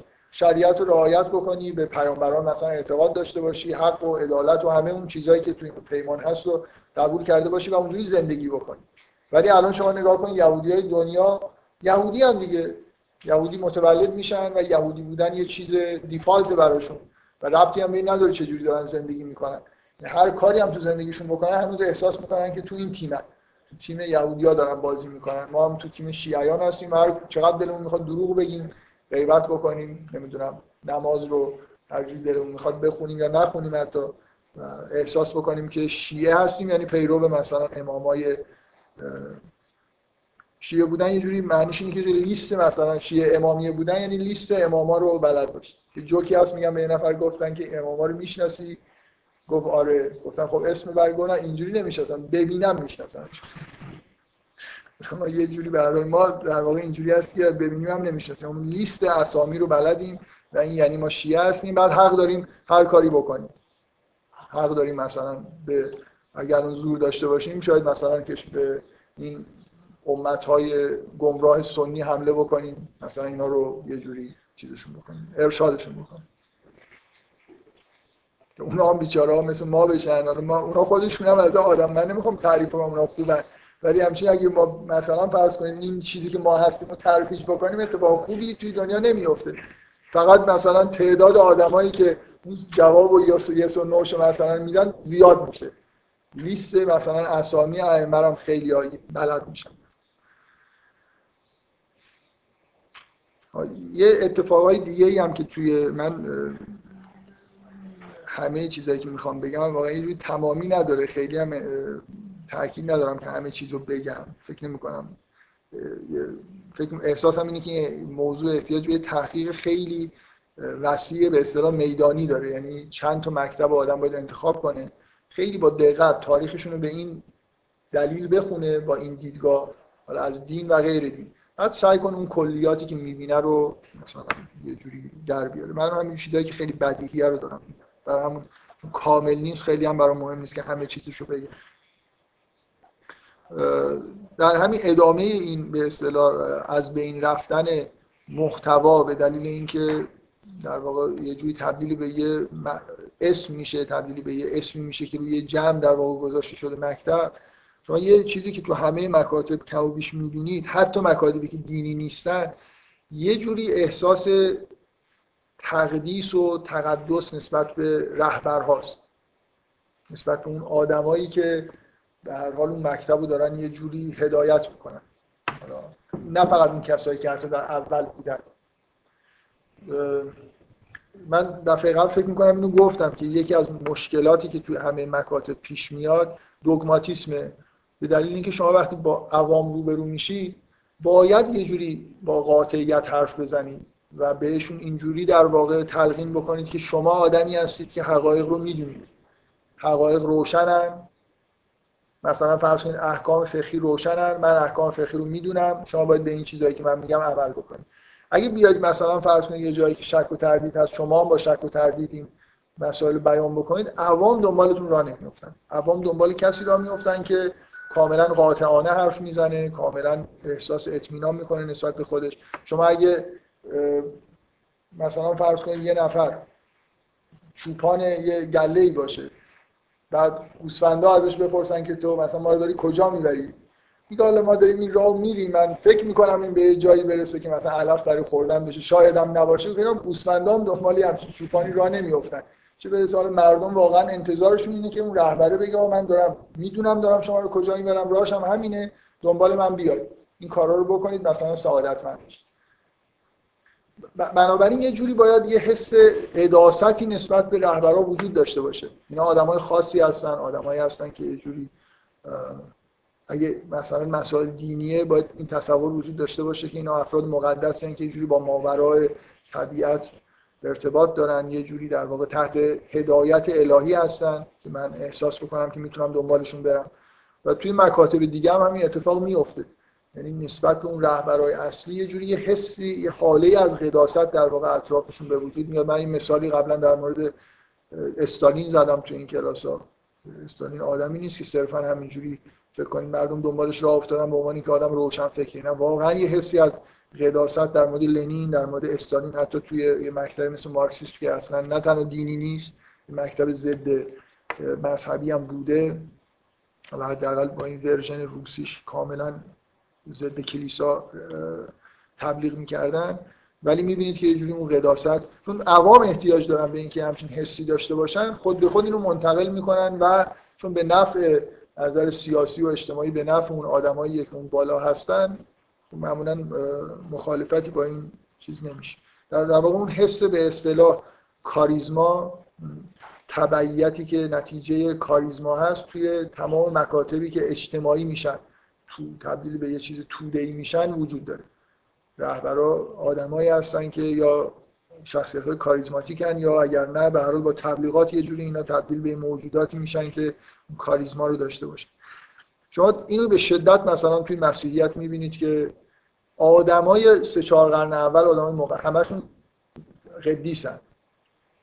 وقتی ازشون اسم برده میشه آگوستین با اون سوابقی که در دوران جوانی کتاب معروفی داره آگوستین اسم اعترافات.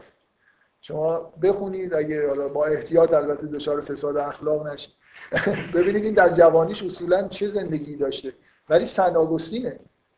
در حال یه روزی توبه کرده و مسئول اصلی شکلگیری مثلا نظام الهیاتی مسیحیت توی قرون اولیه است و قدیس حسابش می‌کنه. و هم همینطور من مثلا مثال های جالبی جمعی سن پتر و سن پولوس سن پول که توی خود انجیل با هم دیگه درگیرن با هم دیگه اختلاف نظر دارن هر دوتاشون قدیسن تمام این اختلاف هایی که در قرون اول بین آدم ها هست در حال حس قداست نسبت به آبای کلیسا لازمه اعتقادات مسیحی. برای اینکه شما اینجوری بپذیرید که این اعتقاد توی قرون اولیه منحرف نشد. بنابراین اونایی که نهایتا برنده شدن اینا قدیس بود. باز یه چیزای کلی ترین نکته که وجود داره مخصوصا در مورد ادیان اینه که یه, یه گرایشی وجود داره.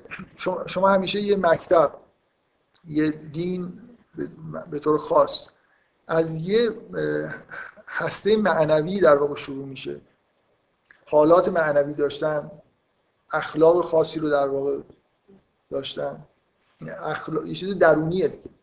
شما آدم با تقوایی باشید آدم نمی‌دونم معرفت داشته باشید ایمان داشته باشید به معنای واقعی کلمه مسلم باشید به اون معنای واقعی کلمه اینا یه چیزایی در درونتون بنابراین خیلی قابل detect کردن نیست. اون چیزایی که قابل detect کردنه مثلا اون حرفایی که شما می‌زنید کارهایی که شما می‌کنید. ظواهر رفتاری که ما بیشتر می‌بینیم. بدون اینکه هیچ کنترلی وجود داشته باشه فکر می‌کنم به طور واضح این جریان تاریخی در مورد هر دین و مکتبی پیش میاد که اون چیزهایی که قابل دیدن نیست معنوی ترن چیزهایی که درونی ترن یه جوری در حاشیه قرار می‌گیرن. اون چیزهایی که ظاهری تر هستن میان در قسمت اصلی به اصطلاح کار مثلا فرض کنید مثلا توی ادیان فقه به معنای اون چیزی که احکامی که آدما باید اعمالی که انجام بدن هزاران هزار کار مثلا کتاب نوشته میشه کار آکادمیک روش میشه. ولی در مورد مثلا ایمان و احوالات مثلا نمی‌دونم مؤمنانه و اینکه چجوری میشه به اینا رسید. چون سختره دیگه اصلا این چیزای درونیه خیلی قابل دیدن نیست ملموس نیست. راحت هم شما نمی‌تونید دستور عمل بدید. در حالی که اینا اصلا و اونا فرعن ولی کم کم در طول تاریخ ما میریم به سمت اون چیزایی که معارفی که به طور بین الاذهانی قابل بیان هستن. احکام و کارهایی که میشه اون چیزهایی که مربوط به قلب هستن شما به چه چیزایی توجه بکنید چه چیزایی نکنید چه حالات روحی داشته باشید چه نداشته باشید که حکم نمیشه خیلی در موردش صادر کرد. و طرف هم کنترل مستقیمی نداره. شما بهش بگید مثلا شما به آدما بگید که حسد نورز خب؟ می‌تونید بگید که بعضی از کارا رو نکن. ولی یه آدمی که حسوده فکر می‌کنم یه جوری یه مشکلی داره دیگه. به راحتی نمیشه بهش فرمان داد که اینجوری نباش. ولی به یه آدم میشه فرمان داد که نماز تو با این شرایط مثلا بخون. خود به خود دستورات اخلاقی که اصلا دستورات معنوی اون حالات معنوی که منشأ دینن و اون احکام ظاهری اصلا درست شدن که اینا رو حفظ کنن. یه جوری در وجود شما اگه مستقر شد مثلا ایمان در وجود شما مستقر شده شما در روز پنج بار باید نماز بخونید که همیشه این تذکر در وجودتون باشه ایمانتون به توحید رو در واقع مدام خودتون از کار و جامعه که توش هستید جدا بکنید. یه روزی پنج بار برید به یه خلوتی و انگار تجدید عهد بکنید و برگردید. یعنی اون حکم اصلا برای اینه که اون حالت معنوی رو حفظ بکنید و به وجود بیارید کم کم. گسترشش بدید تو زندگی خود وجود خود ولی واقعیت اینه که اون قسمت هایی که بین معارفی که بین الاسانی تر راحتتر به کلام در میاد راحتتر میشه در موردش بحث کرد. و اون احکامی که جنبه ظاهری تر دارن اینا بیشتر در موردشون میشه حرف زد. بنابراین اینا کم کم حجم بیشتری از مسائل رو در واقع در بر می‌گیرن و اون چیزهایی که اصلی ترن یه جوری میرن تو حاشیه. و در مورد ادیان فکر می‌کنم همیشه این اتفاق میفته مخصوصا در مورد دین اسلام و یهودیت که شریعت نسبتا پیچیده دارن. یهودیت که واقعا شریعت گسترده داشته حالا اسلام هم همینطور تا نه به اون شدت. به اینا قسمت شریعتشون به طور غیر قابل کنترلی گسترش پیدا کرده و بحث‌های دیگه جوری در حاشیه قرار گرفت. شما مجموع ساعاتی که تعلیم دینی دیدید در طول زندگیتون اگه جمع بزنید می‌بینید که یه بخش خیلی بزرگی به فقه و مسائل فقهی اختصاص داره. مسائل اعمال اختصاص داره و منظورم این نیست که کلاس رفته باشید خودتون هم چیزایی یاد گرفتید حالا به هر حال که چیکارا باید بکنید در مورد مسائل دینی و کمترش اختصاص داره به اینکه مثلا شما یه جوری در مورد مسائل معنوی مثلا تربیت شده باشید. استاندارد این حالا مگر اینکه یه آدمی خودش بره دنبال اون بخش معنوی زندگی خودش.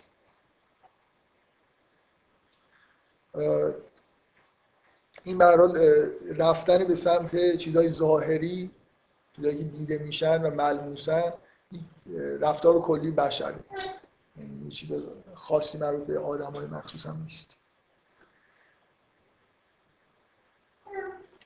باز یه نکته ای که من دور دارم پراکنده این حرفا رو می‌زنم به نظرم مهمه تفاوتیه که رفتارای مکاتب موقعی که در اقلیت هستن با موقعی که در اکثریت قرار می‌گیرن.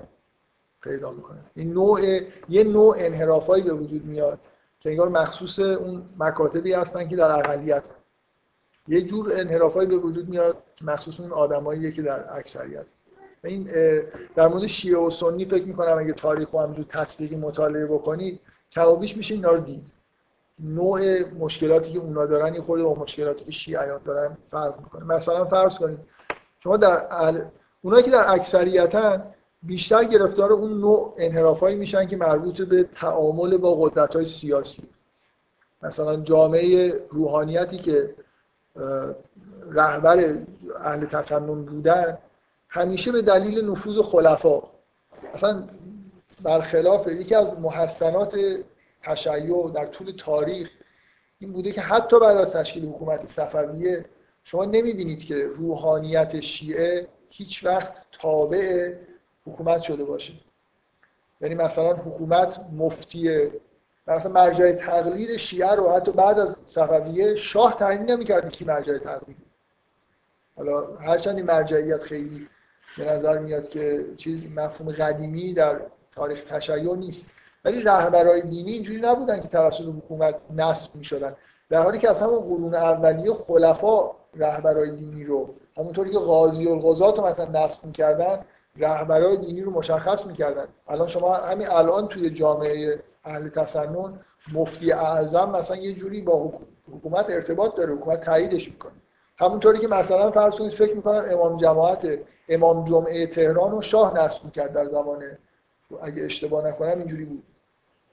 چه کسی مسجد جامعه تهران نماز جمعه بخونه رو شاه تایید می‌کرد یا حتی نصب می‌کرد؟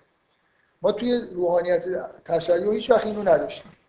مرجعیت دینی تابع سیاست نبوده ولی در اهل تسنن این اتفاق میافتاده. خب معلومه که اونی که تو اکثریت که معمولا اینجوریه که تحت تاثیر حکومت و سیاست قرار می‌گیره چه مشکلاتی ایجاد می‌کنه. نیاز خلفا رو باید رفع کنیم.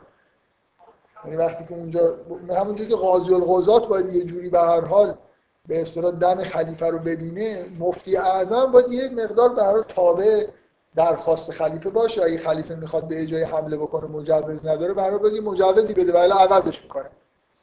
یه جوری این مسائل دنیایی به شدت با مسائل دینی درگیر میشه. وقتی که شما دین رو در واقع توی جایگاهی قرار می‌دید که با حکومت چیز میشه به اصطلاح.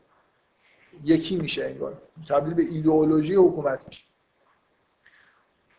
اینا یه سری انحراف های خب خیلی وحشتناکن که اکثر مکاتبی که مسیحیت شما به وضوح قبل از رسیدن به به اصطلاح مقام دین رسمی در امپراتوری روم یه وضعیتی داره هنوز تو اقلیت بعد از اینکه به اونجا می‌رسه یه وضعیت دیگه ای پیدا می‌کنه. کم کم تغییر شکل میده.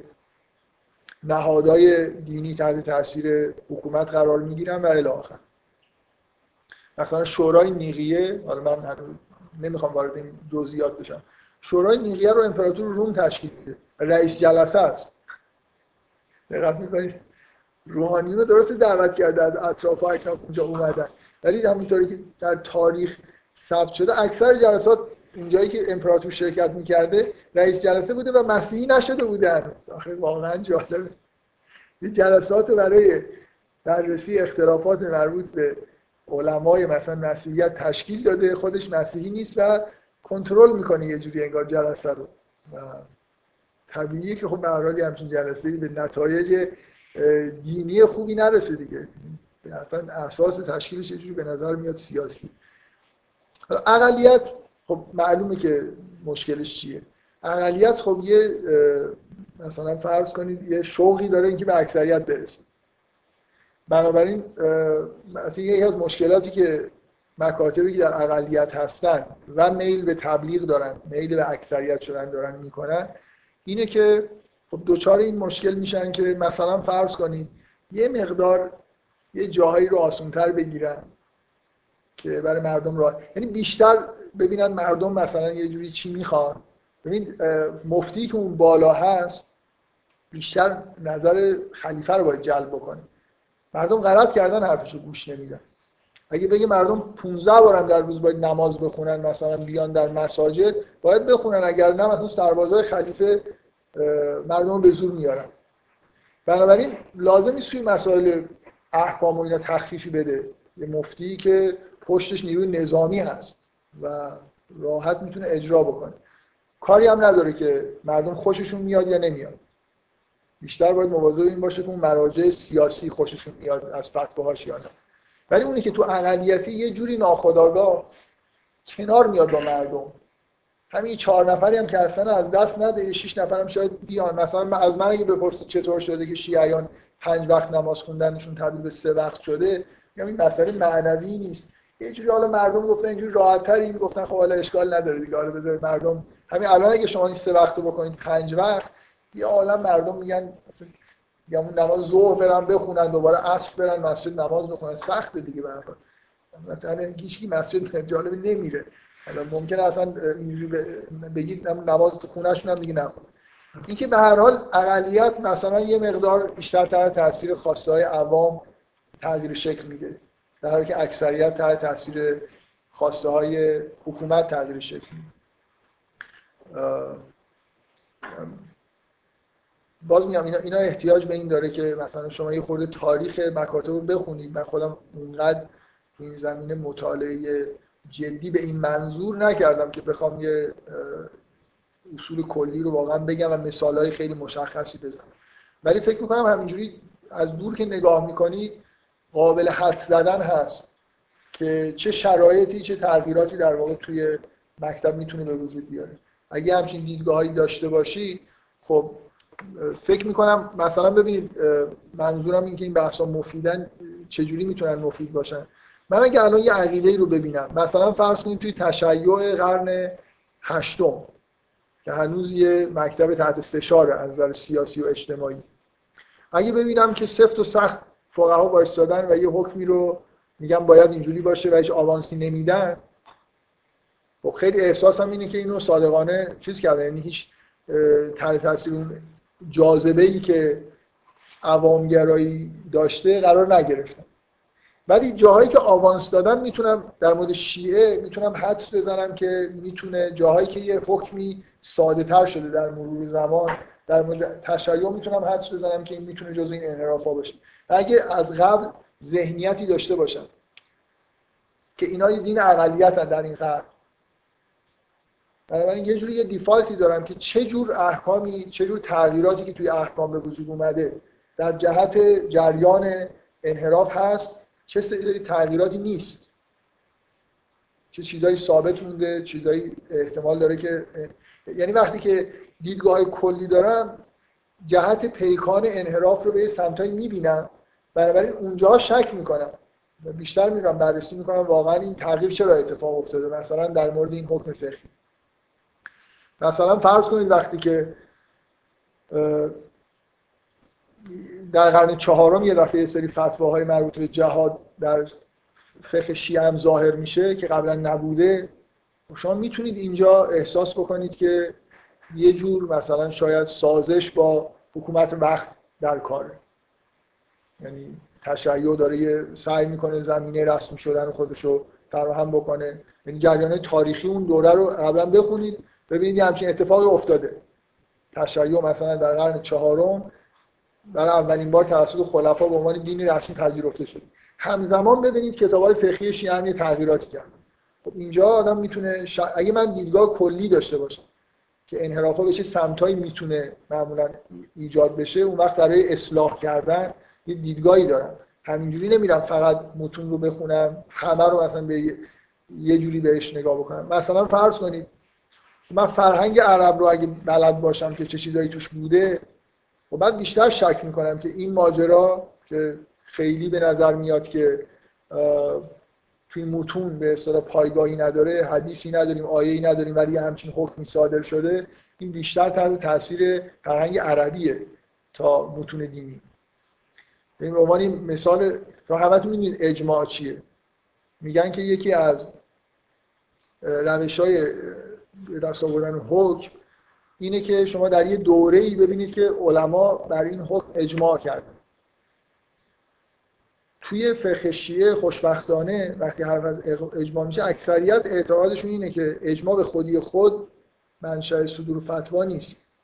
مگر اینکه به اصطلاح میگن کاشف یه حکم باشه. یعنی یعنی شما از اون اجماع از اینکه در یه قرنی همه علما همینو می‌گفتن بتونید به این نتیجه برسید که حکمی مثلا حدیثی وجود داشته. اینا بر اساس اون می‌گفتن. ما حالا به اون منشأش که اون حدیث بوده دسترسی نداریم. اون مثلا توی کتابایی بوده همشون خب نابود شدن. خیلی از احادیث ممکنه به دست ما نرسیده. ولی این اجماع همه علما در طول مثلا زمان نشان دهنده اینه که کاشف اینه که مثلا امام معصوم حرفی زده بوده که اینا اینو می‌گفتن. دقت می‌کنید؟ نه اینکه خود صرف اجماع مثلا یه معنی مقدسی داشته باشه. ولی قبول دارید که اجماع یه دریچه خوبی برای اینکه مسائل تاریخی جغرافیایی وارد دین بشه یعنی مثلا فرض کنید میگن که در مورد اینکه مسلمان ها باید ریش داشته باشن خب هیچ حدیثی چیزی وجود نداره. میگن از اجماع در میاد. اونم نه اینکه علما گفته باشن اینکه مسلمان ها در طول تاریخ همشون ریش داشتن. و این واقعا اگه اینجوری آدم بخواد من فرض می‌کنم که این حکم اینجوری یه نفر این فتوا رو داده باشه. بنا به اجماع این که یه حکمی بوده همه عمل می‌کردن. پس این به نظر میاد که در موردش چیزی وجود داشته به ما نرسید. ولی بیشتر به نظر می‌رسه که این یه سنت عربی باشه. اعراب مثلا فرض کنید ریش داشتن و خب مسلمان ها اول عرب بودن همشون ریش داشتن. بعد دیگران دیدن اینا ریش دارن مسلمان که می‌شدن ریش میذاشتن که مثلا شبیه اونا بشن. بعد این مثل اینه که آدم بگه مثلا لباده پوشیدن جزء احکام دینه چون مثلا همه در یه دورانی لباده پوشیدن. خب اگه اجماع رو دقت نکنید خیلی جای خوبیه که می‌تونه جریان های تاریخی و اجتماعی مثلا شما در یه دوره می‌بینید همه فقها یه فتوا دادن. خب همشون ممکنه به دلیل تاریخی یا جغرافیایی اشتباهی کرده باشن. اگه به راحتی نمی‌تونم بگم که اگه علما در یه زمانی همشون یه فتوا دارن این منشأ حدیثی رو در واقع کشف می‌کنه که اونجا حکمی وجود داشته. اجماع خیلی خطرناکه برای خاطر اینکه راه خوبیه. و سنیا به همین دلیل خیلی عرب فقهشون فکر می‌کنم درجه عربیتش از ما بیشتره.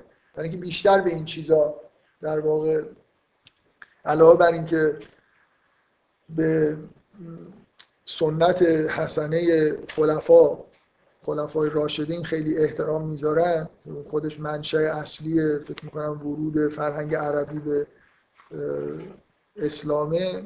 از طرف دیگه اینجور برداشته هم دارن. یعنی همون چیزی که در قرون یکی دو قرن اول مسلمان ها کردن اصلا یه جوری انگار منبع فتواست که هر مردم باید تا آخر هم همینجوری رفتار بکنن بنابراین طبیعیه که اینجوری راه برای ورود فرهنگای اون زمان در واقع باز میشه.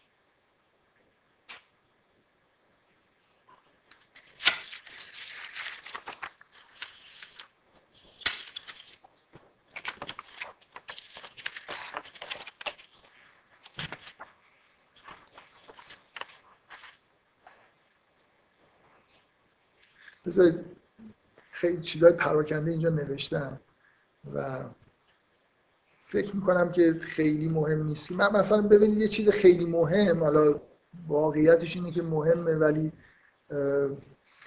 حالا چند دقیقه مثلا در این موردم صحبت بکنم. قبلا یه اشاره به این موضوع کردم. اونم اینه که یه تحولی که وقتی مکتب کارش می‌گیره به وجود میاد اینه که مکتب از حالت یه چیز معنوی که مثلا توی فکر آدماست تبدیل میشه کم کم بگه مستقر میشه توی جامعه و تبدیل به نهاد اجتماعی میشه. از, از لحاظ جامعه شناسی اصلا تشکیل شدن یه نهاد اجتماعی مختزیات خودشو داره. یعنی این نهاد اجتماعی حتی اگر مثلا مثالایی که الان در مورد اقلیت و اکثریت زدم روشنه. این نهاد اجتماعی مثلا مثل کلیسا. ابتدا که مسیحیت داره رشد می‌کنه که کلیسا یه نهاد اجتماعی نیست که تثبیت شده باشه یه جایی. رهبرایی داشته باشه مثلا فرض کنید یه جور با هم دیگه ارتباط داشت. کم کم ظرف یکی دو قرن یه نهادی به وجود میاد به اسم کلیسا که بعد کم کم این کلیسا دیگه تبدیل میشه به نهاد اصلی که دین رو رهبری می‌کنه. میگه که اصلا دین چیه و دین چی نیست. یعنی یه جامعه مثلا روحانیتی به وجود میاد. اینا از یه کانال های مشخصی میگذرن. مثل اینکه این نهاد برای خودش عضوگیری می‌کنه اینا رو تعلیم و تربیت میده. طبق یه مراسمی مثلا رهبر خود کلیسا قرار یه کسی رو مثلا کلیسای کاتولیک پاپ داره. طی یه روند این رهبر انتخاب میشه. اینا همه به مختزیات نهاد شدنه. شیوه مثلا فرض کنید که رهبری مثل پاپ انتخاب بشه که اصلا توی متون دینی مسیحیت نیست. مثلا همچین عنوانی نیست. شما وقتی نهاد اجتماعی تشکیل می‌دید وقتی دین توی جامعه جا میفته آدم پیروان زیادی پیدا می‌کنه و رهبرانی لازم داره کم کم مثل هر نهاد اجتماعی دیگه باید در خودش به اصطلاح سلسله مراتب ایجاد بکنه. باید در خودش یه مکانیزمایی در درونش ایجاد بکنه. چجوری آدما طبق چه ضوابطی به چه پستی می‌رسن؟ مناسبات درون این نهاد پیش میاد. مناسبات این نهاد با قدرت های سیاسی و اجتماعی نهادهای دیگه اجتماعی پیش میاد. مثلا کاملا ببینید اینا با مکتب بودن و که عقیده بودن تفاوت داره. اینا یه چیزاییه که بر, بر کاملا مسائل اجتماعیه و قوانین خودشو داره.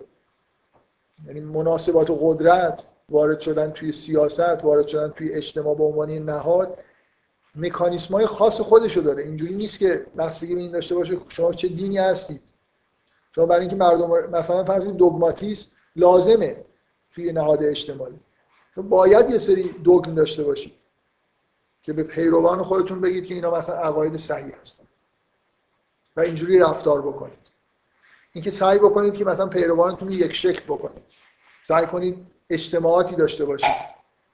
حتی اگر توی مکتب پیش بینی نشده باشه نهاد شدن سلسله مراتب ایجاد می‌کنه. الان شما مثلا فرض کنید توی کلیسای کاتولیک.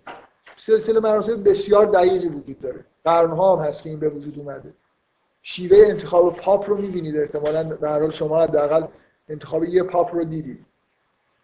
که یه روزی جمع میشن این دود سفید میاد دود سیاه میاد. یه مراسمیه دیگه. مراسم. چه آدمایی دعوت بشن بیان تو این جلسه شرکت کنن؟ چه چه ضابطه ای آدما کاندید بشن برای پاپ شدن و رأیگیری انجام بشه؟ یه فیلمی هست به اسم کفشای ماهیگیر که آنتونی کوین توش بازی کرده. ماجرای معروف انتخاب یکی از پاپ هاست توی قرن بیستم. کلا تقریبا همه فیلمی که این مراسم رو نشون میده. کاردینال ها جمع شدن و مثلا دارن کاندیدی معرفی می‌کنن. درست حالا فیلم هالیوودیه ولی به هر حال تا حدود زیادی مستند شما می‌تونید ببینید اون داخل چی میگذره.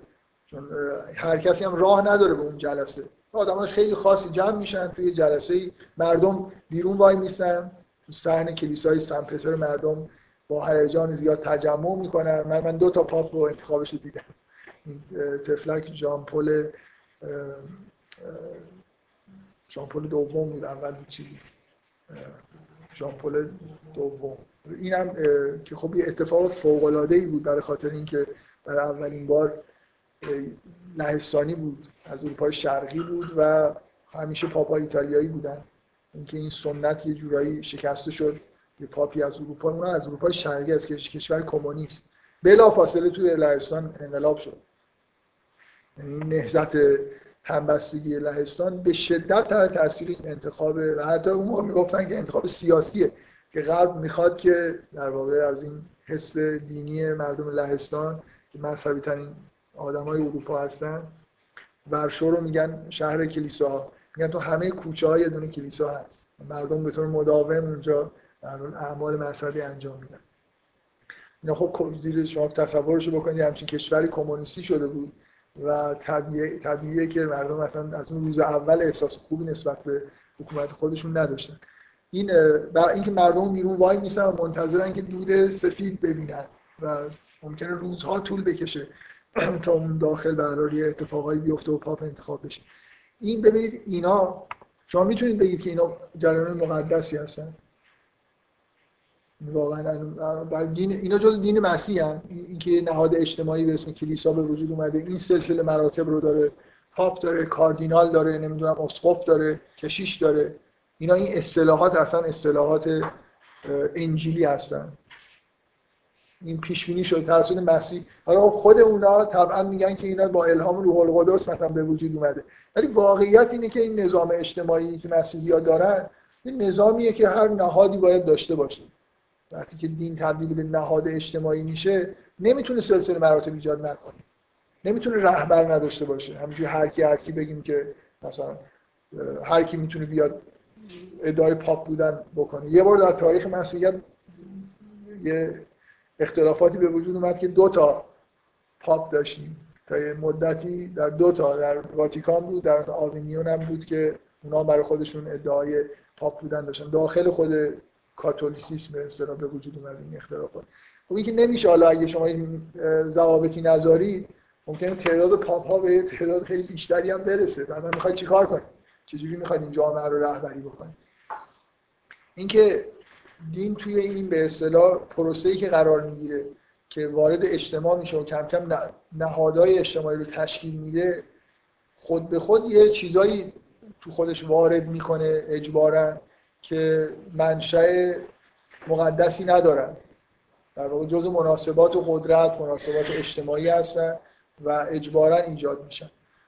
ولی حداقل در مورد ادیان به طور قطع این اتفاق میفته که همه این اتفاقا مقدس میشن این نهاد اجتماعی که مقدس میشه نه اینکه عقیده مقدسی وجود داره این نهاد ما بگیم این نهاد ما خودمون ساختیم. چیز پاپ هم همچین خیلی روش انتخابش هم یعنی باید یه مسیحی کاتولیک احساس اگه می‌خواد به اسمت پاپ معتقد بشه باید احساس کنید تو اون جلسه اتفاق مقدسی داره میفته روح القدسه که این پاپ رو داره اونجا ذهن ها رو رهبری می‌کنه و مثلا یه نفر پاپ میشه و اگر من همینجوری اگه اعتقاد داشته باشم که این چیزی نیست همینجوری یه چیزی مثل تعیین مثلا رئیس سندیکای کارگری دارن جمع شدن اینجا رأی میده. واقعیتش این آخرش رأی میدن یه جوری تا اینکه پاپ انتخاب بشه. ولی شما باید این احساس رو ایجاد بکنید که اینجا یه اتفاق مقدس توسط خداوند روح القدس اونجا دخالت می‌کنن و اون کسی که نماینده واقعی مسیحه تو این جلسه انتخاب میشه. وگرنه شیرازه مثلا نهاد اجتماعی یه جوری ممکنه از باشه اینا من واقعا از راه دور دارم همینجوری نگاه می‌کنم. کاری به مسیحیت و غیر مسیحیت هم ندارم. اینجوری نیست که حرفایی که دارم می‌زنم جهتش این باشه که حتما این مثالی توی مسیحیت داشته باشم. به هر حال یه مکتب در طول چند قرن حیات خودش یه روند شکلگیری داره یه روند تکامل و تطور داره. خود این ور اونور میشه. تحت تاثیر جریان های اجتماعی سیاسی قرار می‌گیره و فکر می‌کنم اگه قرار سالم بمونه ما باید همیشه یه روند ضد این تحرکات داشته باشیم تو هر مکتب روندی که به طور مداوم برگردیم به اون منشه های اصلی و یه اصلاحاتی انجام بدیم. توی همه ادیان می‌بینید که این اتفاق میفته هر چند قرن یه بار یه آدمایی به عنوان مصلح پیدا میشن و سعی می‌کنن یه اصلاحاتی ایجاد بکنن. ولی فکر می‌کنم خیلی مهمه که اول ما بدونیم به اصولا انحراف از کجاها میاد. بعد سعی بکنیم که بریم دنبال این که اصلاحات رو انجام بدیم. یعنی من اگه بدونم که قومیت مثلا عربی به طور طبیعی انتظار داشته باشم که تو احکام اسلامی باستابایی پیدا کرده باشه خب یه جایی اگه حکم می‌بینم که ضد سنت های عربیه خیلی احساس می‌کنم که این حکم ولو اینکه مدارکش خیلی مهم محکم نیست به احتمال زیاد حکم دینیه. ولی چجوری ایجاد شده؟ برخلاف همه جریان های تاریخی اجتماعی که اون موقع وجود داره. حالا من یه مثال چیز نمی‌خوام بزنم که خیلی منطبق شاید نباشه برای اینکه اینجا سندهای خیلی محکم وجود داره. این همه احکامی که در اسلام وجود داره که شما باید از آب استفاده بکنید توی صحرای عربستان. اگه مثلا فرض کنید غسل و همه این چیزا با شن و ماسه بود آدم فکر می‌کرد که خب دیگه اینها آب نداشتن. مثلا احکام ممکنه اصلش با آب بوده. بعد اینا تبدیلش به شن کردن. ولی حالا این در این موردی که من دارم میگم کاملا چون تو قرآن ثبت و ضبط شده و شکی توش شاید مثال خوبی نباشه. ولی اگه واقعا ما برنامه کافی مرجع مکتوب نداشتیم در مورد این فتواهای مربوط به طهارت قبول دارید استفاده کردن از آب توی عربستان یه جوری حکم خیلی سخت بوده که برخلاف به اصطلاح جریان طبیعی بوده و مردم مثلا حالا باید برن آب گیر بیارن تو خونهشون همیشه باید آب داشته باشن نه برای خوردن برای شستشو. که اگه لازم شد یه بار نماز بخونن باید مثلا خودشون سر تا پا بشورن. فکر نمی کنم این توی جامعه عربستان یه جوری ساز مخالف زدن. بنابراین اگر حتی توی این فتوا خیلی چیز وجود نداشت به اصطلاح یه مراجع به اصطلاح مکتوب مشخصی وجود نداشت مثل قرآن یا حدیث های محکم. باز من احساس می‌کردم. و مثلا فرض کنید این حکم توی یهودیت هم این سابقه ای نداشت. و خب شما باید اگه می‌خواید بگید این حکم انحرافیه باید یه جوری بگید از کجا اومده دیگه. چه آدم دیوونه ای مثلا این حکم نبوده یه دفعه مثلا فتوا داده که برید همتون چند ساعت آب تو خونتون تو صحرای عربستان داشته باشید برای اینکه لازم میشه یعنی وقتی که خلاف عادت اعرابه و توی احکام مثلا فرض کنید یهودی هم اگر یه حکمی نباشه من مثالی که دارم می‌ذارم منطبق نیست. این دیدگاه هایی که به من میگن که انحراف از کجا میان می‌تونن تاثیر بذارن که چه چیزایی احتمالا انحرافیه چه چیزایی انحرافی نیست. چه اگه عقایدی در عربستان وجود داشته. بعدا شما می‌بینید مثلا از قرن چهارم پنجم تو متون ما هم همچین عقایدی به وجود اومده. خب می‌تونید حدس بزنید که شاید منشأ عربی داره یا منشأ یونانی مثلا داره. خب مثال هشت شد من. همینجور چیزایی گفتم چیز نداره. به اصطلاح نه کامل یه چیز بحثی رو تموم کردم. همین الانم هم توی این نوشته های چیزایی هست که نگفتم. فقط مثل طرح بحثه و طبعا از این چیزهایی که گفتم توی بحث در مورد تاریخ مسیحیت هم استفاده می‌کنم کجاها به وضوح به نظر میاد که یه انحرافایی ایجاد شده و چرا فکر می‌کنیم که واضحه که اینا انحرافی هم.